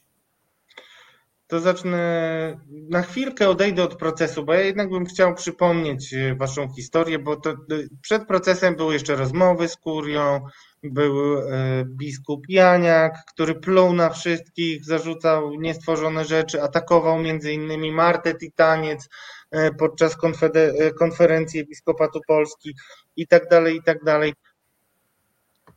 Robercie Wiktorze, nieumarły. Chciałem Cię spytać, czy to dla Ciebie jest jakieś zejście z ringu, zejście z areny? Jak Ty to oceniasz? Nie, absolutnie nie. Nie, nie, to, to nie można, nie, nie, nie, nie wolno, tylko nie można, nie wolno patrzeć w ten sposób. Tylko mm, ja nie wiem, no trudno mi jakby za Kubę odpowiadać, ale ja wiem sam po sobie, że jeżeli wiesz, stoisz pod ścianą i walisz przez rok y, w tą ścianę głową i nic się nie dzieje, no to w pewnym momencie przychodzi e, też e, refleksja, ściany nie rozwalę. Jeżeli już cokolwiek rozwalę, to własną głowę. Trzeba bronić siebie jakby, trzeba w tym wszystkim zachować także no pewien, przepraszam, że tak powiem, rozsądek, po prostu. Trzeba zachować... Rozwin, bo ten rozsądek to jest naprawdę takie słowo wielowymiarowe. Kościoła, mówię o hierarchii, kościoła hierarchicznego, my w tej chwili nie jesteśmy w stanie zmienić. I takie są fakty. Podejrzewam, że po e, biskupie Janiaku, ten nowy Bryl, prawda, dawny pomocniczy poznański, który przyszedł, no wszyscy pewnie się spodziewaliśmy, przynajmniej ja się spodziewałem, że on no jakoś że tak się wyrażę, ogarnie to, te wszystkie sprawy, prawda? Tym bardziej, że w diecezji kaliskiej to tych spraw jest sporo. To nie jest tylko sprawa mm, Jakuba i Bartka, tam ich jest ileś, ileś więcej. Więc miałem nadzieję, że facet stanie na wysokości zadania i po prostu to zajmie się tym jak trzeba. Tymczasem okazało się, że on tak naprawdę niewiele odstaje od Janiaka. No, jedyna różnica między nimi jest taka, że Janiak ukrywał sprawców, a ten e, jedyne na czym e, Brylowi zależy, to jest e, wyłącznie kasa kurialna, prawda? To się złotówki muszą zgadzać i koniec. No nie ma mowy o jakiejkolwiek zadośćuczynieniu czy odszkodowaniu absolutnie będą w stanie posunąć się do każdej podłości, byle tylko właśnie obronić swoją kasę. To widać świetnie w sprawie nie, nie Jakuba, ale w sprawie mm, diecezji bielskiej, prawda? Y, y, te, te dokumenty, które wyciekły, pismo procesowe, które sporządziła prawniczka e, kurii e, i biskupa, prawda, tamtejszego. No przecież to wołało pomstę do nieba, co ta kobieta wymyśliła ale to już pan Lichon. No, przypomnij, to przypomnij, bo, bo, bo niektórzy mogli, mogło to im umknąć. O czym no, w tym piśmie było wręcz, wręcz, wręcz zakwestionowane, że e, pan Janusz Szymik w ogóle jest jakąkolwiek tam ofiarą, prawda? Absolutnie nie. E, wyciągano najróżniejsze dziwne historie z jego przeszłości E, najzwyczajniej w świecie, mówiąc, dyskredytowano tego człowieka przed sądem, w tym piśmie oczywiście. Ostatecznie kuria się z tego wycofała, e, no bo to prawnik napisał, no tak, tylko tego prawnika to kuria wynajęła, to po pierwsze. A po drugie, ja sobie nie wyobrażam, żeby mój prawnik, powiedzmy, którego ja wynajmuję w jakiejś sprawie, nie konsultował ze mną tego, co składa do sądu. No to nie jest tak, że to pismo pani adwokat sobie sama napisała, sama podpisała i sama zaniosła bez wiedzy kogokolwiek z kurii. Więc nie, ja wiesz, mm, nie wierzę mm, i nie widzę jakiejkolwiek zmiany w e, postawie hierarchów e, w Kościele Rzymskokatolickim w Polsce. Oni e, są nastawieni na obronę stanu posiadania w znaczeniu e, obronę kasy. To ja jeszcze powiem, że, że tak mi się skojarzyło, jak ty powiedziałeś, bo to tak na rozpaczliwe działanie jednak e, wygląda. Oczywiście e, prawnie wydaje się to być zupełnie nic nadzwyczajnego, ale w kontekście tego, że Kościół ma być jakąś ostoją moralności i drogowskazem moralności, to jest dla mnie niepojęte i jak sobie pomyślałem, że to jest obrona Częstochowy, to pomyślałem sobie, że to że my mówimy w Polsce obrona Częstochowy, to już w ogóle brzmi to e, dziwnie e, i nie, nie, no, niesmacznie. Wiesz, no, realia są takie, że mm, Kościół, czyli wspólnota e, wierzących, okrzczonych, wśród nich także oczywiście księża i tak dalej, no w tej chwili tak naprawdę w różnego rodzaju procesach tych cywilnych przede wszystkim, odszkodowawczych, prawda, E, jawi się nie jako właśnie wspólnota, tylko jako spółka akcyjna, jakiś podmiot gospodarczy czy, czy, czy usługowy, e, e, którego jedynym celem jest zarabianie, po prostu liczenie kasy. No, nic poza tym, o żadnej moralności, o żadnej etyce, o żadnym współczuciu i tym tam nie ma mowy. To mówię, kasa musi się zgadzać, koniec, kropka, reszta jest nieistotna. Ewangelia, tam Chrystus, to nic nieznaczące. A propos kasy, ja już jestem absolutnym, radykalnym zwolennikiem odebrania y, dużych zasobów finansowych y, Kościołowi, które moim zdaniem nie są przeznaczane na to, na co nawet Kościół deklaruje. Już nie mówimy o głodziu. I też jeszcze jedną rzecz powiem od siebie, że ja żałuję, y, Kubo, że zrezygnowałeś, z, czy rezygnujesz, jesteś na etapie rezygnacji z roszczenia 500 e, tysięcy, nieważne czy byś dostał milion czy 200 tysięcy, uważam, że sankcje finansowe są świetnym mobilizatorem dla ludzi Kościoła, żeby nie doprowadzać do tuszowania spraw. Wydaje mi się, że to, to, to, to rzeczywiście jest świetna profilaktyka. Ale Kubo, powiedziałeś w wywiadzie dla mm, Zbyszka Nosowskiego, którego serdecznie pozdrawiam, redaktor znaku, dziennikarz ostatnio także śledczy, z którym, który poświęcił bardzo dużo czasu i serca, żeby nagłośnić przestępstwa seksualne, zamiatanie ich pod dywan. Ty powiedziałeś tak, mm, e, od razu po publikacji filmu Braci Sekielskich, w którym obaj z bratem opowiedzieliśmy o wykorzystywaniu nas przez księdza, pojawiły się zarzuty, że chodzi nam o pieniądze. Mnie natomiast chodziło o co innego. Złożenie pozwu o zadośćuczynienie było narzędziem mającym służyć zmobilizowaniu diecezji do działania i do zmiany podejścia wobec osób pokrzywdzonych.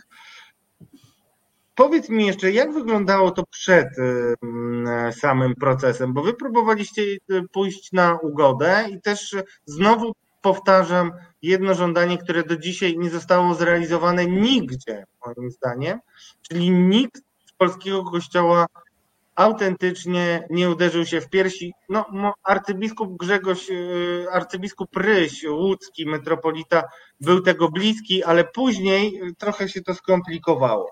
Kuba, powiedz, jak to było? Y, jeszcze, jeszcze chciałbym mm, dodać kilka słów do poprzedniej y, wypowiedzi, bo mm, y, rozumiem to, że żałujesz, jakby, że wiele osób pewnie czuje się rozczarowanych moją decyzją, natomiast ona ma głębszy cel. To nie jest decyzja, to nie jest rezygnacja na zasadzie poddawania się, bo nie wiem, nie mam już sił, tak, nie chcę już z nimi walczyć i tak dalej. Wręcz przeciwnie. Swoją decyzją chciałem pokazać, mm,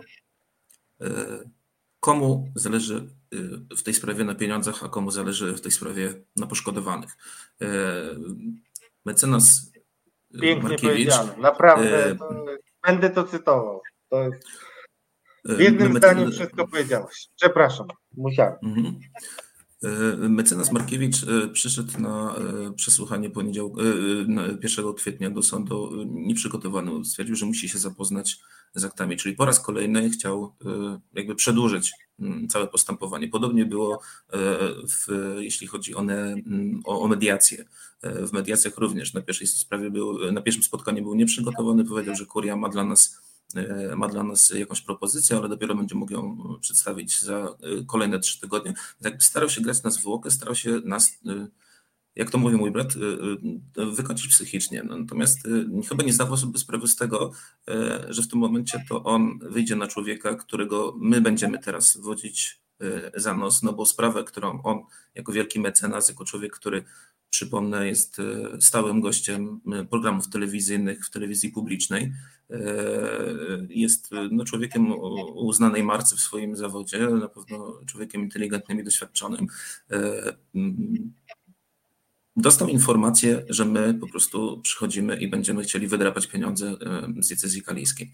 Okazało się, że to on musi teraz jakoś tak lawirować i tak kombinować przy mojej decyzji, żeby nie wyszło na to, że to właśnie dieceza Kaliska chce zatrzymać pieniądze, e, no bo my w zasadzie, w sensie ja ich nie chcę, tak? Więc e, chodziło mi też o to, żeby postawić e, w odpowiednim świetle mm, biskupa Bryla, żeby postawić w odpowiednim świetle pana mecenasa i wszystkich, którzy z tą sprawą są związani, a uważam, że związany z tą sprawą jest też bezpośrednio arcybiskup Gondecki z racji tego, że e, biskup Bryl był jego biskupem pomocniczym i to pewnie dzięki arcybiskupowi, arcybiskupowi Gondeckiemu został później biskupem kalijskim. Wyobrażam sobie, że arcybiskup, e, że arcybiskup Gondecki tak naprawdę dowodzi całą tą sprawą, a biskup Bryl jest tylko i wyłącznie pionkiem na tej, e, na, na tej planszy.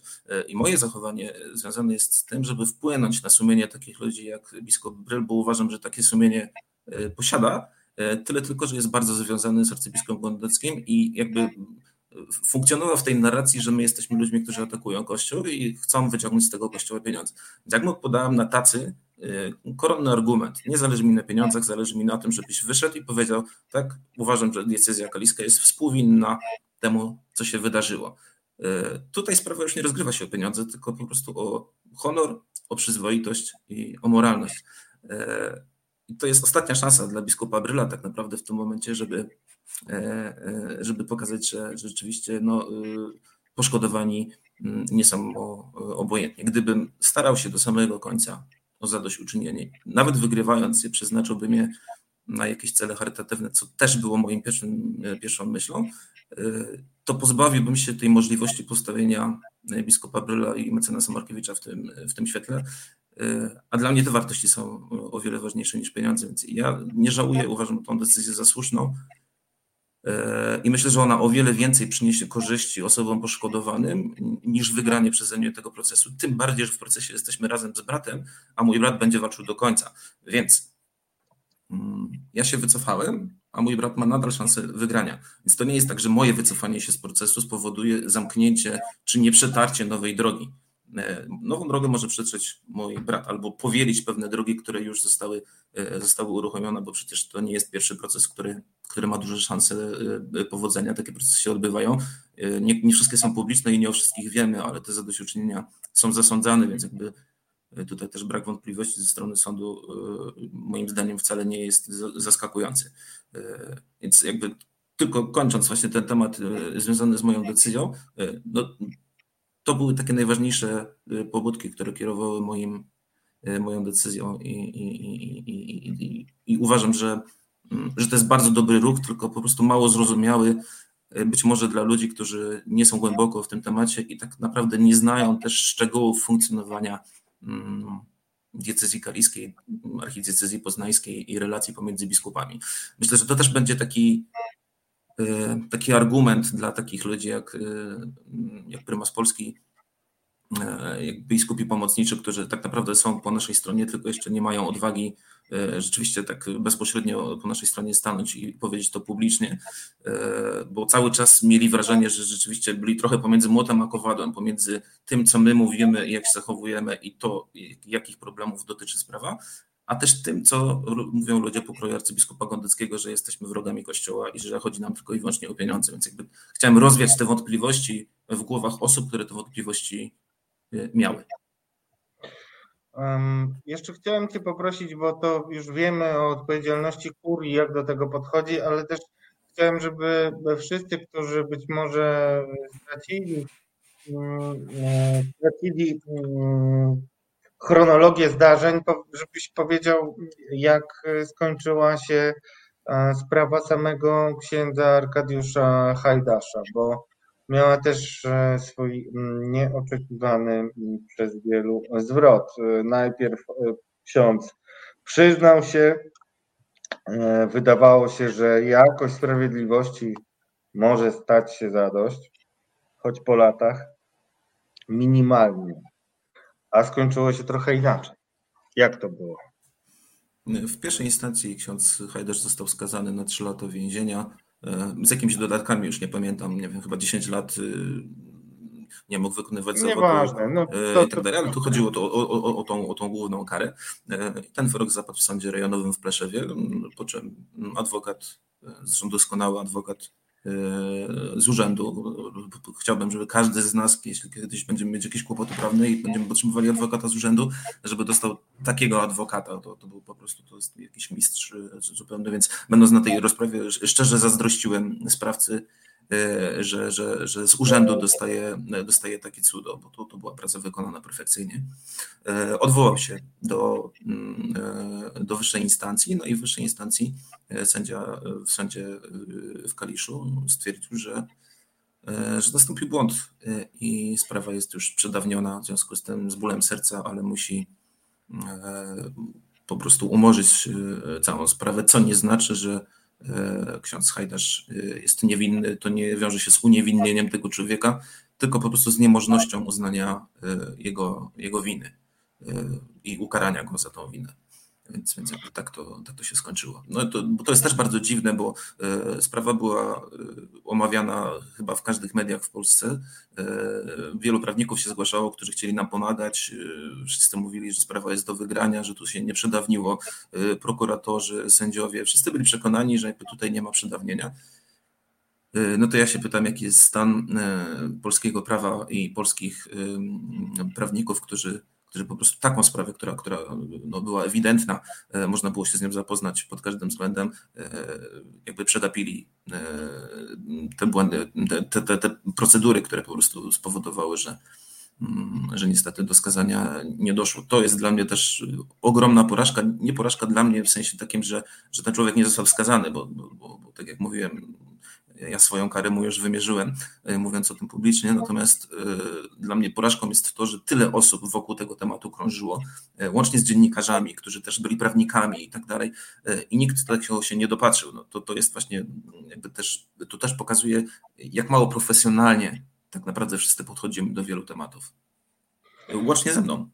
Jasne. Nie, nie, naprawdę nie idźmy tą drogą. Robert e, Wiktor, chciałbym Cię spytać o drugiego antybohatera tej sprawy. Mm, trzeba powiedzieć, z mojego perspektywy, współsprawcę Edward Janiak, biskup kaliski Edward Janiak, nie jedyny to skandal seksualny, jaki ma na koncie. Były też historie mm, w seminarium, gdzie osoba e, wątpliwa bardzo była przepychana, a ci, którzy zwracali uwagę, że może być niebezpieczna, mówiąc wprost, e, przepychali ją dalej i, e, i chronili. Czy ty masz poczucie, że jakakolwiek sprawiedliwość, jeśli chodzi o Edwarda Janiaka, miała miejsce? Nie, nie, absolutnie nie. Po pierwsze, wiesz, gdybyśmy na poważnie wzięli pojęcie sprawiedliwość, jakakolwiek, to ten człowiek nigdy nie powinien zostać biskupem. Zacznijmy od tego. E, to był zwykły karierowicz, znany w e, archidiecezji wrocławskiej, z której się wywodził. W pewnym momencie mm, z łaski, jeśli można tak powiedzieć, nieżyjącego kardynała Gulbinowicza, także zdrowo umoczonego w najróżniejsze dziwne historie, mm, Został e, biskupem pomocniczym tym wrocławskim. Potem, kiedy powstała diecezja kaliska, przeszedł do Kalisza ale we Wrocławiu miał jeszcze ten epizod, prawda, kiedy był dyrektorem Caritasu i e, mm, wykazał się w ten sposób, że zarabiał ogromne pieniądze dla diecezji. No, dzięki temu został nagrodzony właśnie tym stanowiskiem biskupa pomocniczego. Potem cała historia związana chociażby właśnie z księdzem Hajdaszem, czy później też z tym klerykiem, znana historia, znana sprawa, którego który był oczkiem w głowie księdza biskupa, prawda, a był mm, pedofilem, najzwyczajniej mówiąc. Tam była historia przecież usunięcia z seminarium rektora mm, tegoż, e, cały skandal z tym, z tym, z tym, z tym związany. Ja jakby pamiętam go naj, najbardziej, jakby najbliżej z tego słynnego listu, prawda, w którym się bronił po, po filmie E, po drugim filmie Braci Sekielskich, a to akurat tak się złożyło, były te, te wydarzenia, które on w tym liście opisywał, to w jakiś sposób albo dotyczyły pośrednio trochę mnie, bo to było powoływanie Fundacji Świętego Józefa, e, e, te wszystkie procedury, ja w tym uczestniczyłem, więc na żywo, że tak powiem, znałem te, te wszystkie szczegóły, wszystkie kruczki, najróżniejsze rozmowy, prawda, przepychanki i tak dalej. No i później zobaczyłem ten list i, i w tym liście, no to było kuriozum dla mnie swego rodzaju, bo no, podpisane przez biskupa, wszystkie pieczęcie, prawda, przystawione, a w tym liście ja nie potrafiłem znaleźć jednego zdania, które nie byłoby kłamstwem. Tam nie było. No to konkretnie powiedz, bo to, to jest bardzo ważna sprawa. Mało się o niej mówiło. Znaczy, mało się, nikt tak naprawdę szeroko tego nie napisał. To były takie y, enuncjacje prasowe. Nikt tego nie przeanalizował, nikt tego nie wycisnął, nikt tego, że tak Muszę powiem. Muszę sięgnąć teraz tak z głowy, z pamięci, jeśli mogę. E, tam on, on kwestionował e, sprawę powołania prymasa na delegata do spraw dzieci, e, ochrony dzieci i młodzieży. Marta Titaniec też obarczał. Ja mogę też ujawnić tak, Państwu, tak, że tak, tak, Marta tak, Titaniec, która wcześniej się naraziła tej grupie takiej, jednej z grup trzymającą, trzymających władzę, Marta Tytaniec, prezeska, jeśli dobrze pamiętam, mm. albo dyrektorka Fundacji Prezes. Świętego Józefa, prezeska, no była śledzona wręcz w momencie, kiedy krytykowała nowe władze Caritasu i, i różne złe rzeczy. To, to są sprawy, które w kościele nigdy nie powinny mieć miejsca. Była też personalnie z nazwiska atakowana przez e, Janiaka, który po prostu szarżą próbował odwrócić uwagę i to szarżą kłamstwami, no to nigdy nie powiedział przepraszam, pomyliłem się, nawet nie wyraził chyba ubolewania z tego, co pamiętam. Nie, nie, absolutnie. On, on do końca, zresztą e, z tych informacji, które ja mam, no on do końca, on umarł w przekonaniu, że został skrzywdzony, prawda, że wyrządzono mu ogromną krzywdę, że on absolutnie nie poczuwa się do jakiejkolwiek winy, ani on nic złego nie zrobił. To, co go spotkało, to jest po prostu jakaś jedna ogromna niesprawiedliwość, to potem e, zresztą kontynuował na jego pogrzebie biskup, e, biskup e, mm, Świdnicki. Nie pamiętam już w tej chwili nazwiska tego człowieka, aktualnie, aktualnie też już emerytowany. Więc no, bardzo dziwna postać. Człowiek, który mówię, nigdy nie powinien zostać biskupem i nagle, nagle tym biskupem zostaje, potem robi to, co robi. Ale hmm. No, niestety, no to, jest, to się wpisuje w jakiś sposób w pewną linię powoływania biskupów, e, sposób powoływania biskupów i osoby, które zostały powołane w, w tym triumviracie swego rodzaju, prawda, Jan Paweł II, a tu w Polsce mm, e, nuncjusz Kowalczyk, prawda, no i e, jakoś tam kolejni mm, przewodniczący episkopatu. No, no niestety, no, paru jeszcze przynajmniej parunastu takich dziwnych mm, ludzi w episkopacie w tej chwili jeszcze siedzi, chociażby Dzięga, prawda, znana nam wszystkim postać. E, e, Dzięga ten protektor, e, o tak, można nawet powiedzieć, Andrzeja Dymera udającego, tak, księdza tak. pedofila ze Szczecina, przypomnijmy. Tak, tak, nie poniósł żadnej konsekwencji, przedłuża się jego proces, y, są różne ciemne pomysły na to, jak to rozegrać i, i różne alianse, koalicje, to jest absolutnie... Znaczy, mm, ja myślę, że on tutaj nie musi zawierać żadnych koalicji, on jest z wykształcenia prawnikiem kanonicznym i to E, powiedzmy sobie szczerze, no nie najgorszym prawnikiem kanonicznym, więc on rozegra to proceduralnie, prawda? Będzie przeciągał e, w każdy możliwy, dopuszczalny prawem e, sposób. Podejrzewam, że sprawa, sprawa się zakończy w ten sposób, że on pójdzie na emeryturę, być może wszyscy machną trochę i na to ręką, zmęczeni właśnie tym iluś dziesięcioletnim postępowaniem. Podejrzewam, że może się to tak niestety zakończyć. Będziemy już kończyć, natomiast jeszcze jedna y, ostatnia sprawa. Powiedz to, Kuba, żebyśmy wszyscy dobrze zrozumieli. To jest ostatnie pytanie o proces i będziemy w zasadzie kończyć. Ty powiedziałeś, że no nie dostaniesz pieniędzy, ale uzyskałeś coś, coś dużo ważniejszego. Powiedz dokładnie o co ci chodzi, bo jeżeli, y, jeżeli ja miałbym o sobie mówić, co oczywiście się nie porównuję do ciebie, natomiast walczyłem o to oczyszczenie. Tutaj nasi komentujący y, mocno sobie używają e, po naszej, nie wiem, wytrwałości. Niektórzy to inaczej nazywają co ty uzyskałeś po tym e, i czy masz jeszcze jakąkolwiek wiarę? Bo ja uzyskałem tyle po mojej walce, że straciłem chyba złudzenia i, i ta nadzieja moja na oczyszczenie w zasadzie znikła. Mhm. Yy, tak, no, yy, rozumiem. Znaczy można patrzeć na to w dwojaki sposób. Yy, dla mnie przede wszystkim mm, uzyskałem dużą satysfakcję. Satysfakcję z tego, że, mm, że można przeciwstawić się publicznie tak dużej instytucji, jaką jest Kościół katolicki w Polsce. Można mówić o jej problemach w sposób otwarty.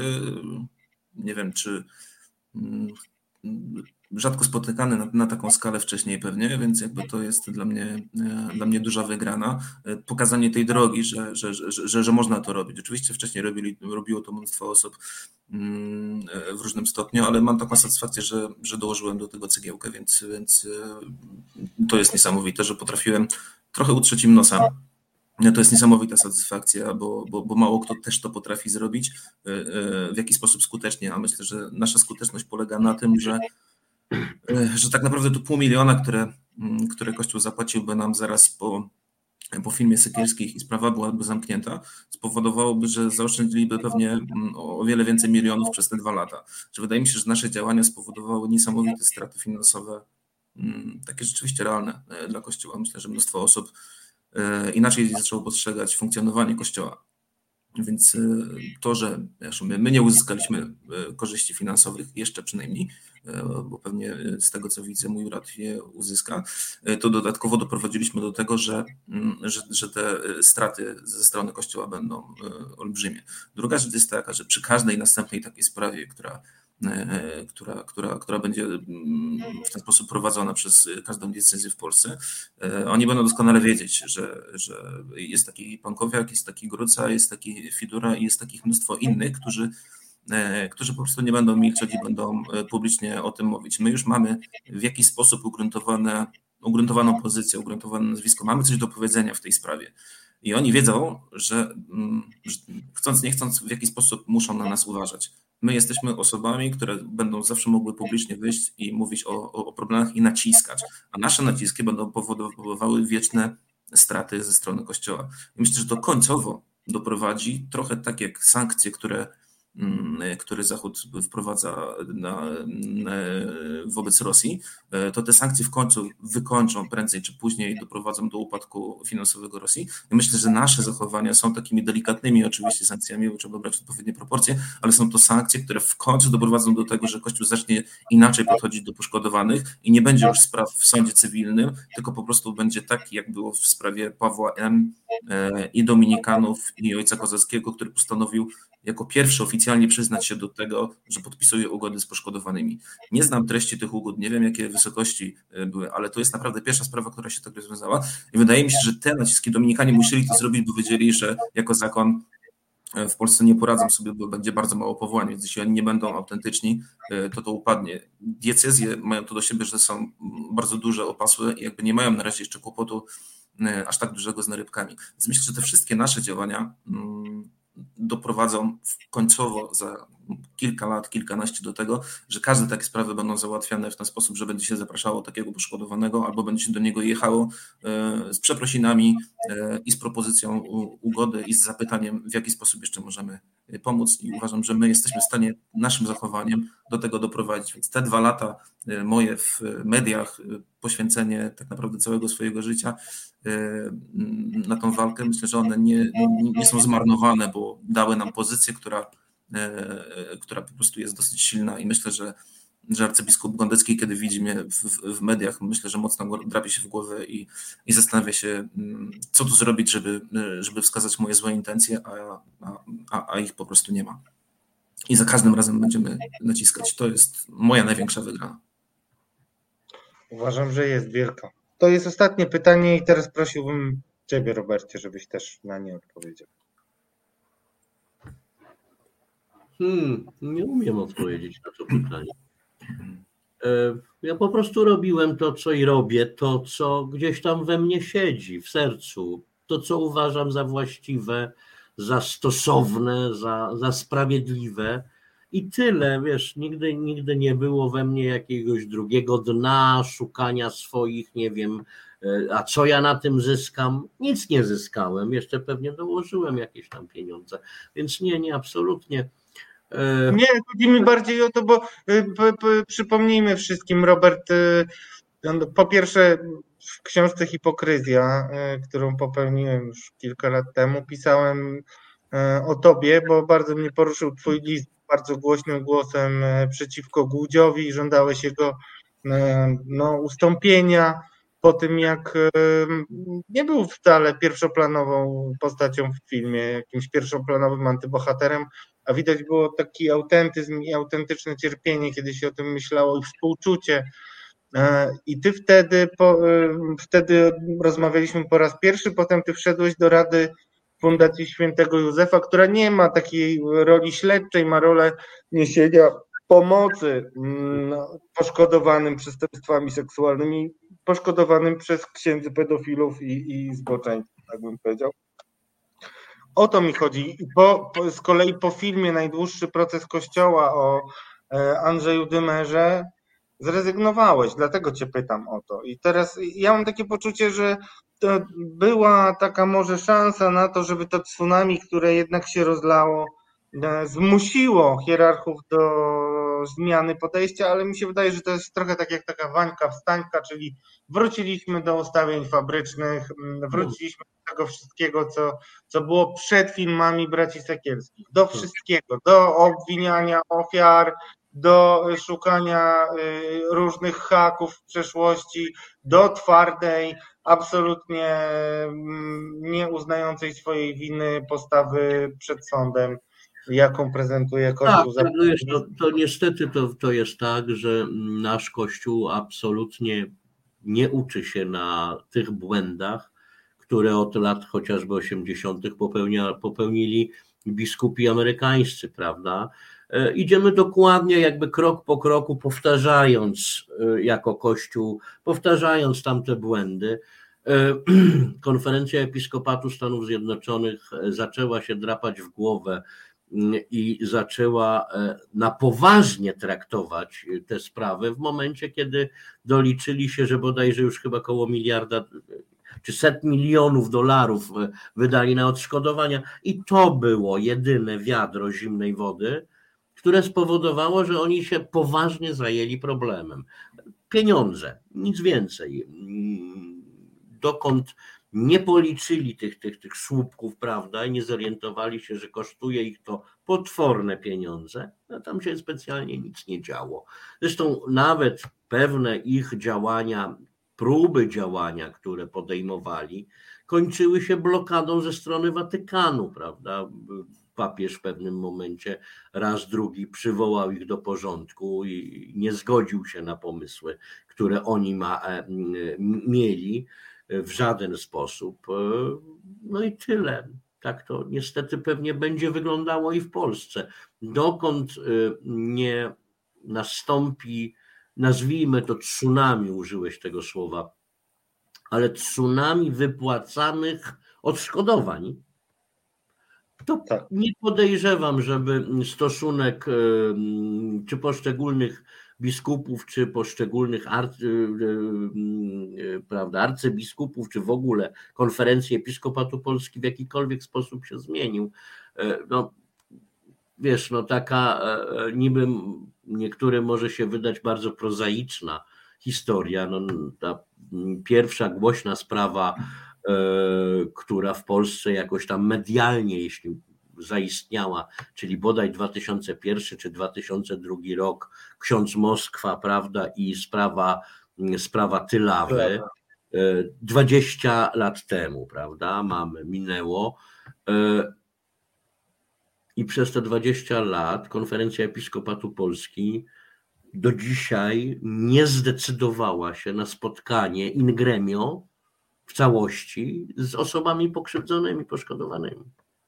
Oni... A, a, a, było dużo do wyboru, drodzy Państwo, bo jak usłyszałem od e, Lucyny Krawieckiej, e, gratulując jej sukcesu, i tak wtedy to postrzegałem, wykrycia i ujawnienia i doprowadzenia do skazania Moskwy, chociaż w zawieszeniu to ważne, to powiedziała, że jedynym jej sukcesem było to, że czwarte pokolenie dzieci nie było molestowane przez księdza. Że trzy mhm. poprzednie były molestowane, były przy, przypadki e, trzech pokoleń dzieci krzywdzonych.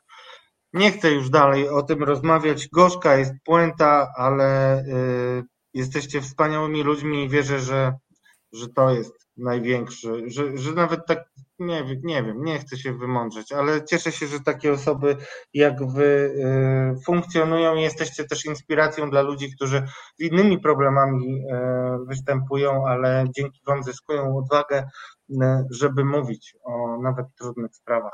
Moim gościem był Wiktor Porycki, znany też jako Robert Fidura, takie masz w dowodzie nazwisko.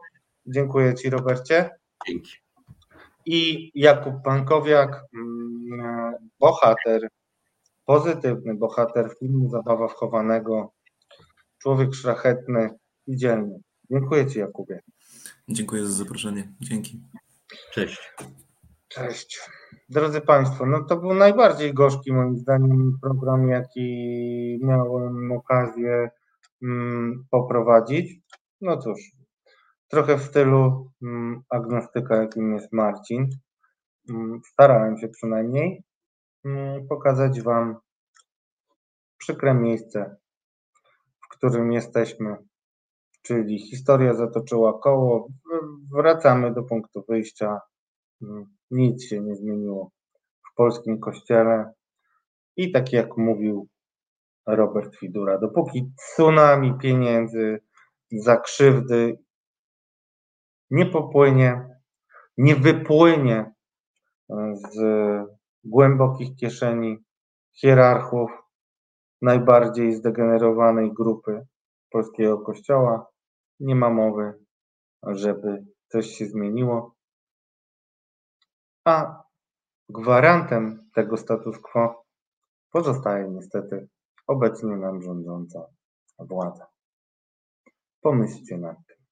To były rozmowy Celińskiego, które niestety w związku z COVID-em były dzisiaj rozmowami Radosława Grucy, a na rozmowy Radosława Grucy zapraszam Was w środę do audycji Katarzis. Bardzo Wam dziękuję za Wasze wsparcie, za Wasze wpłaty. Zapraszam też na stronę resetobywatelski.pl i zapraszam, żebyście złożyli też życzenia powrotu do zdrowia Marcinowi Celińskiemu. Ja wierzę po prostu w takie rzeczy, wierzę to, że jak dobrze myślimy o innych, to jest im lepiej.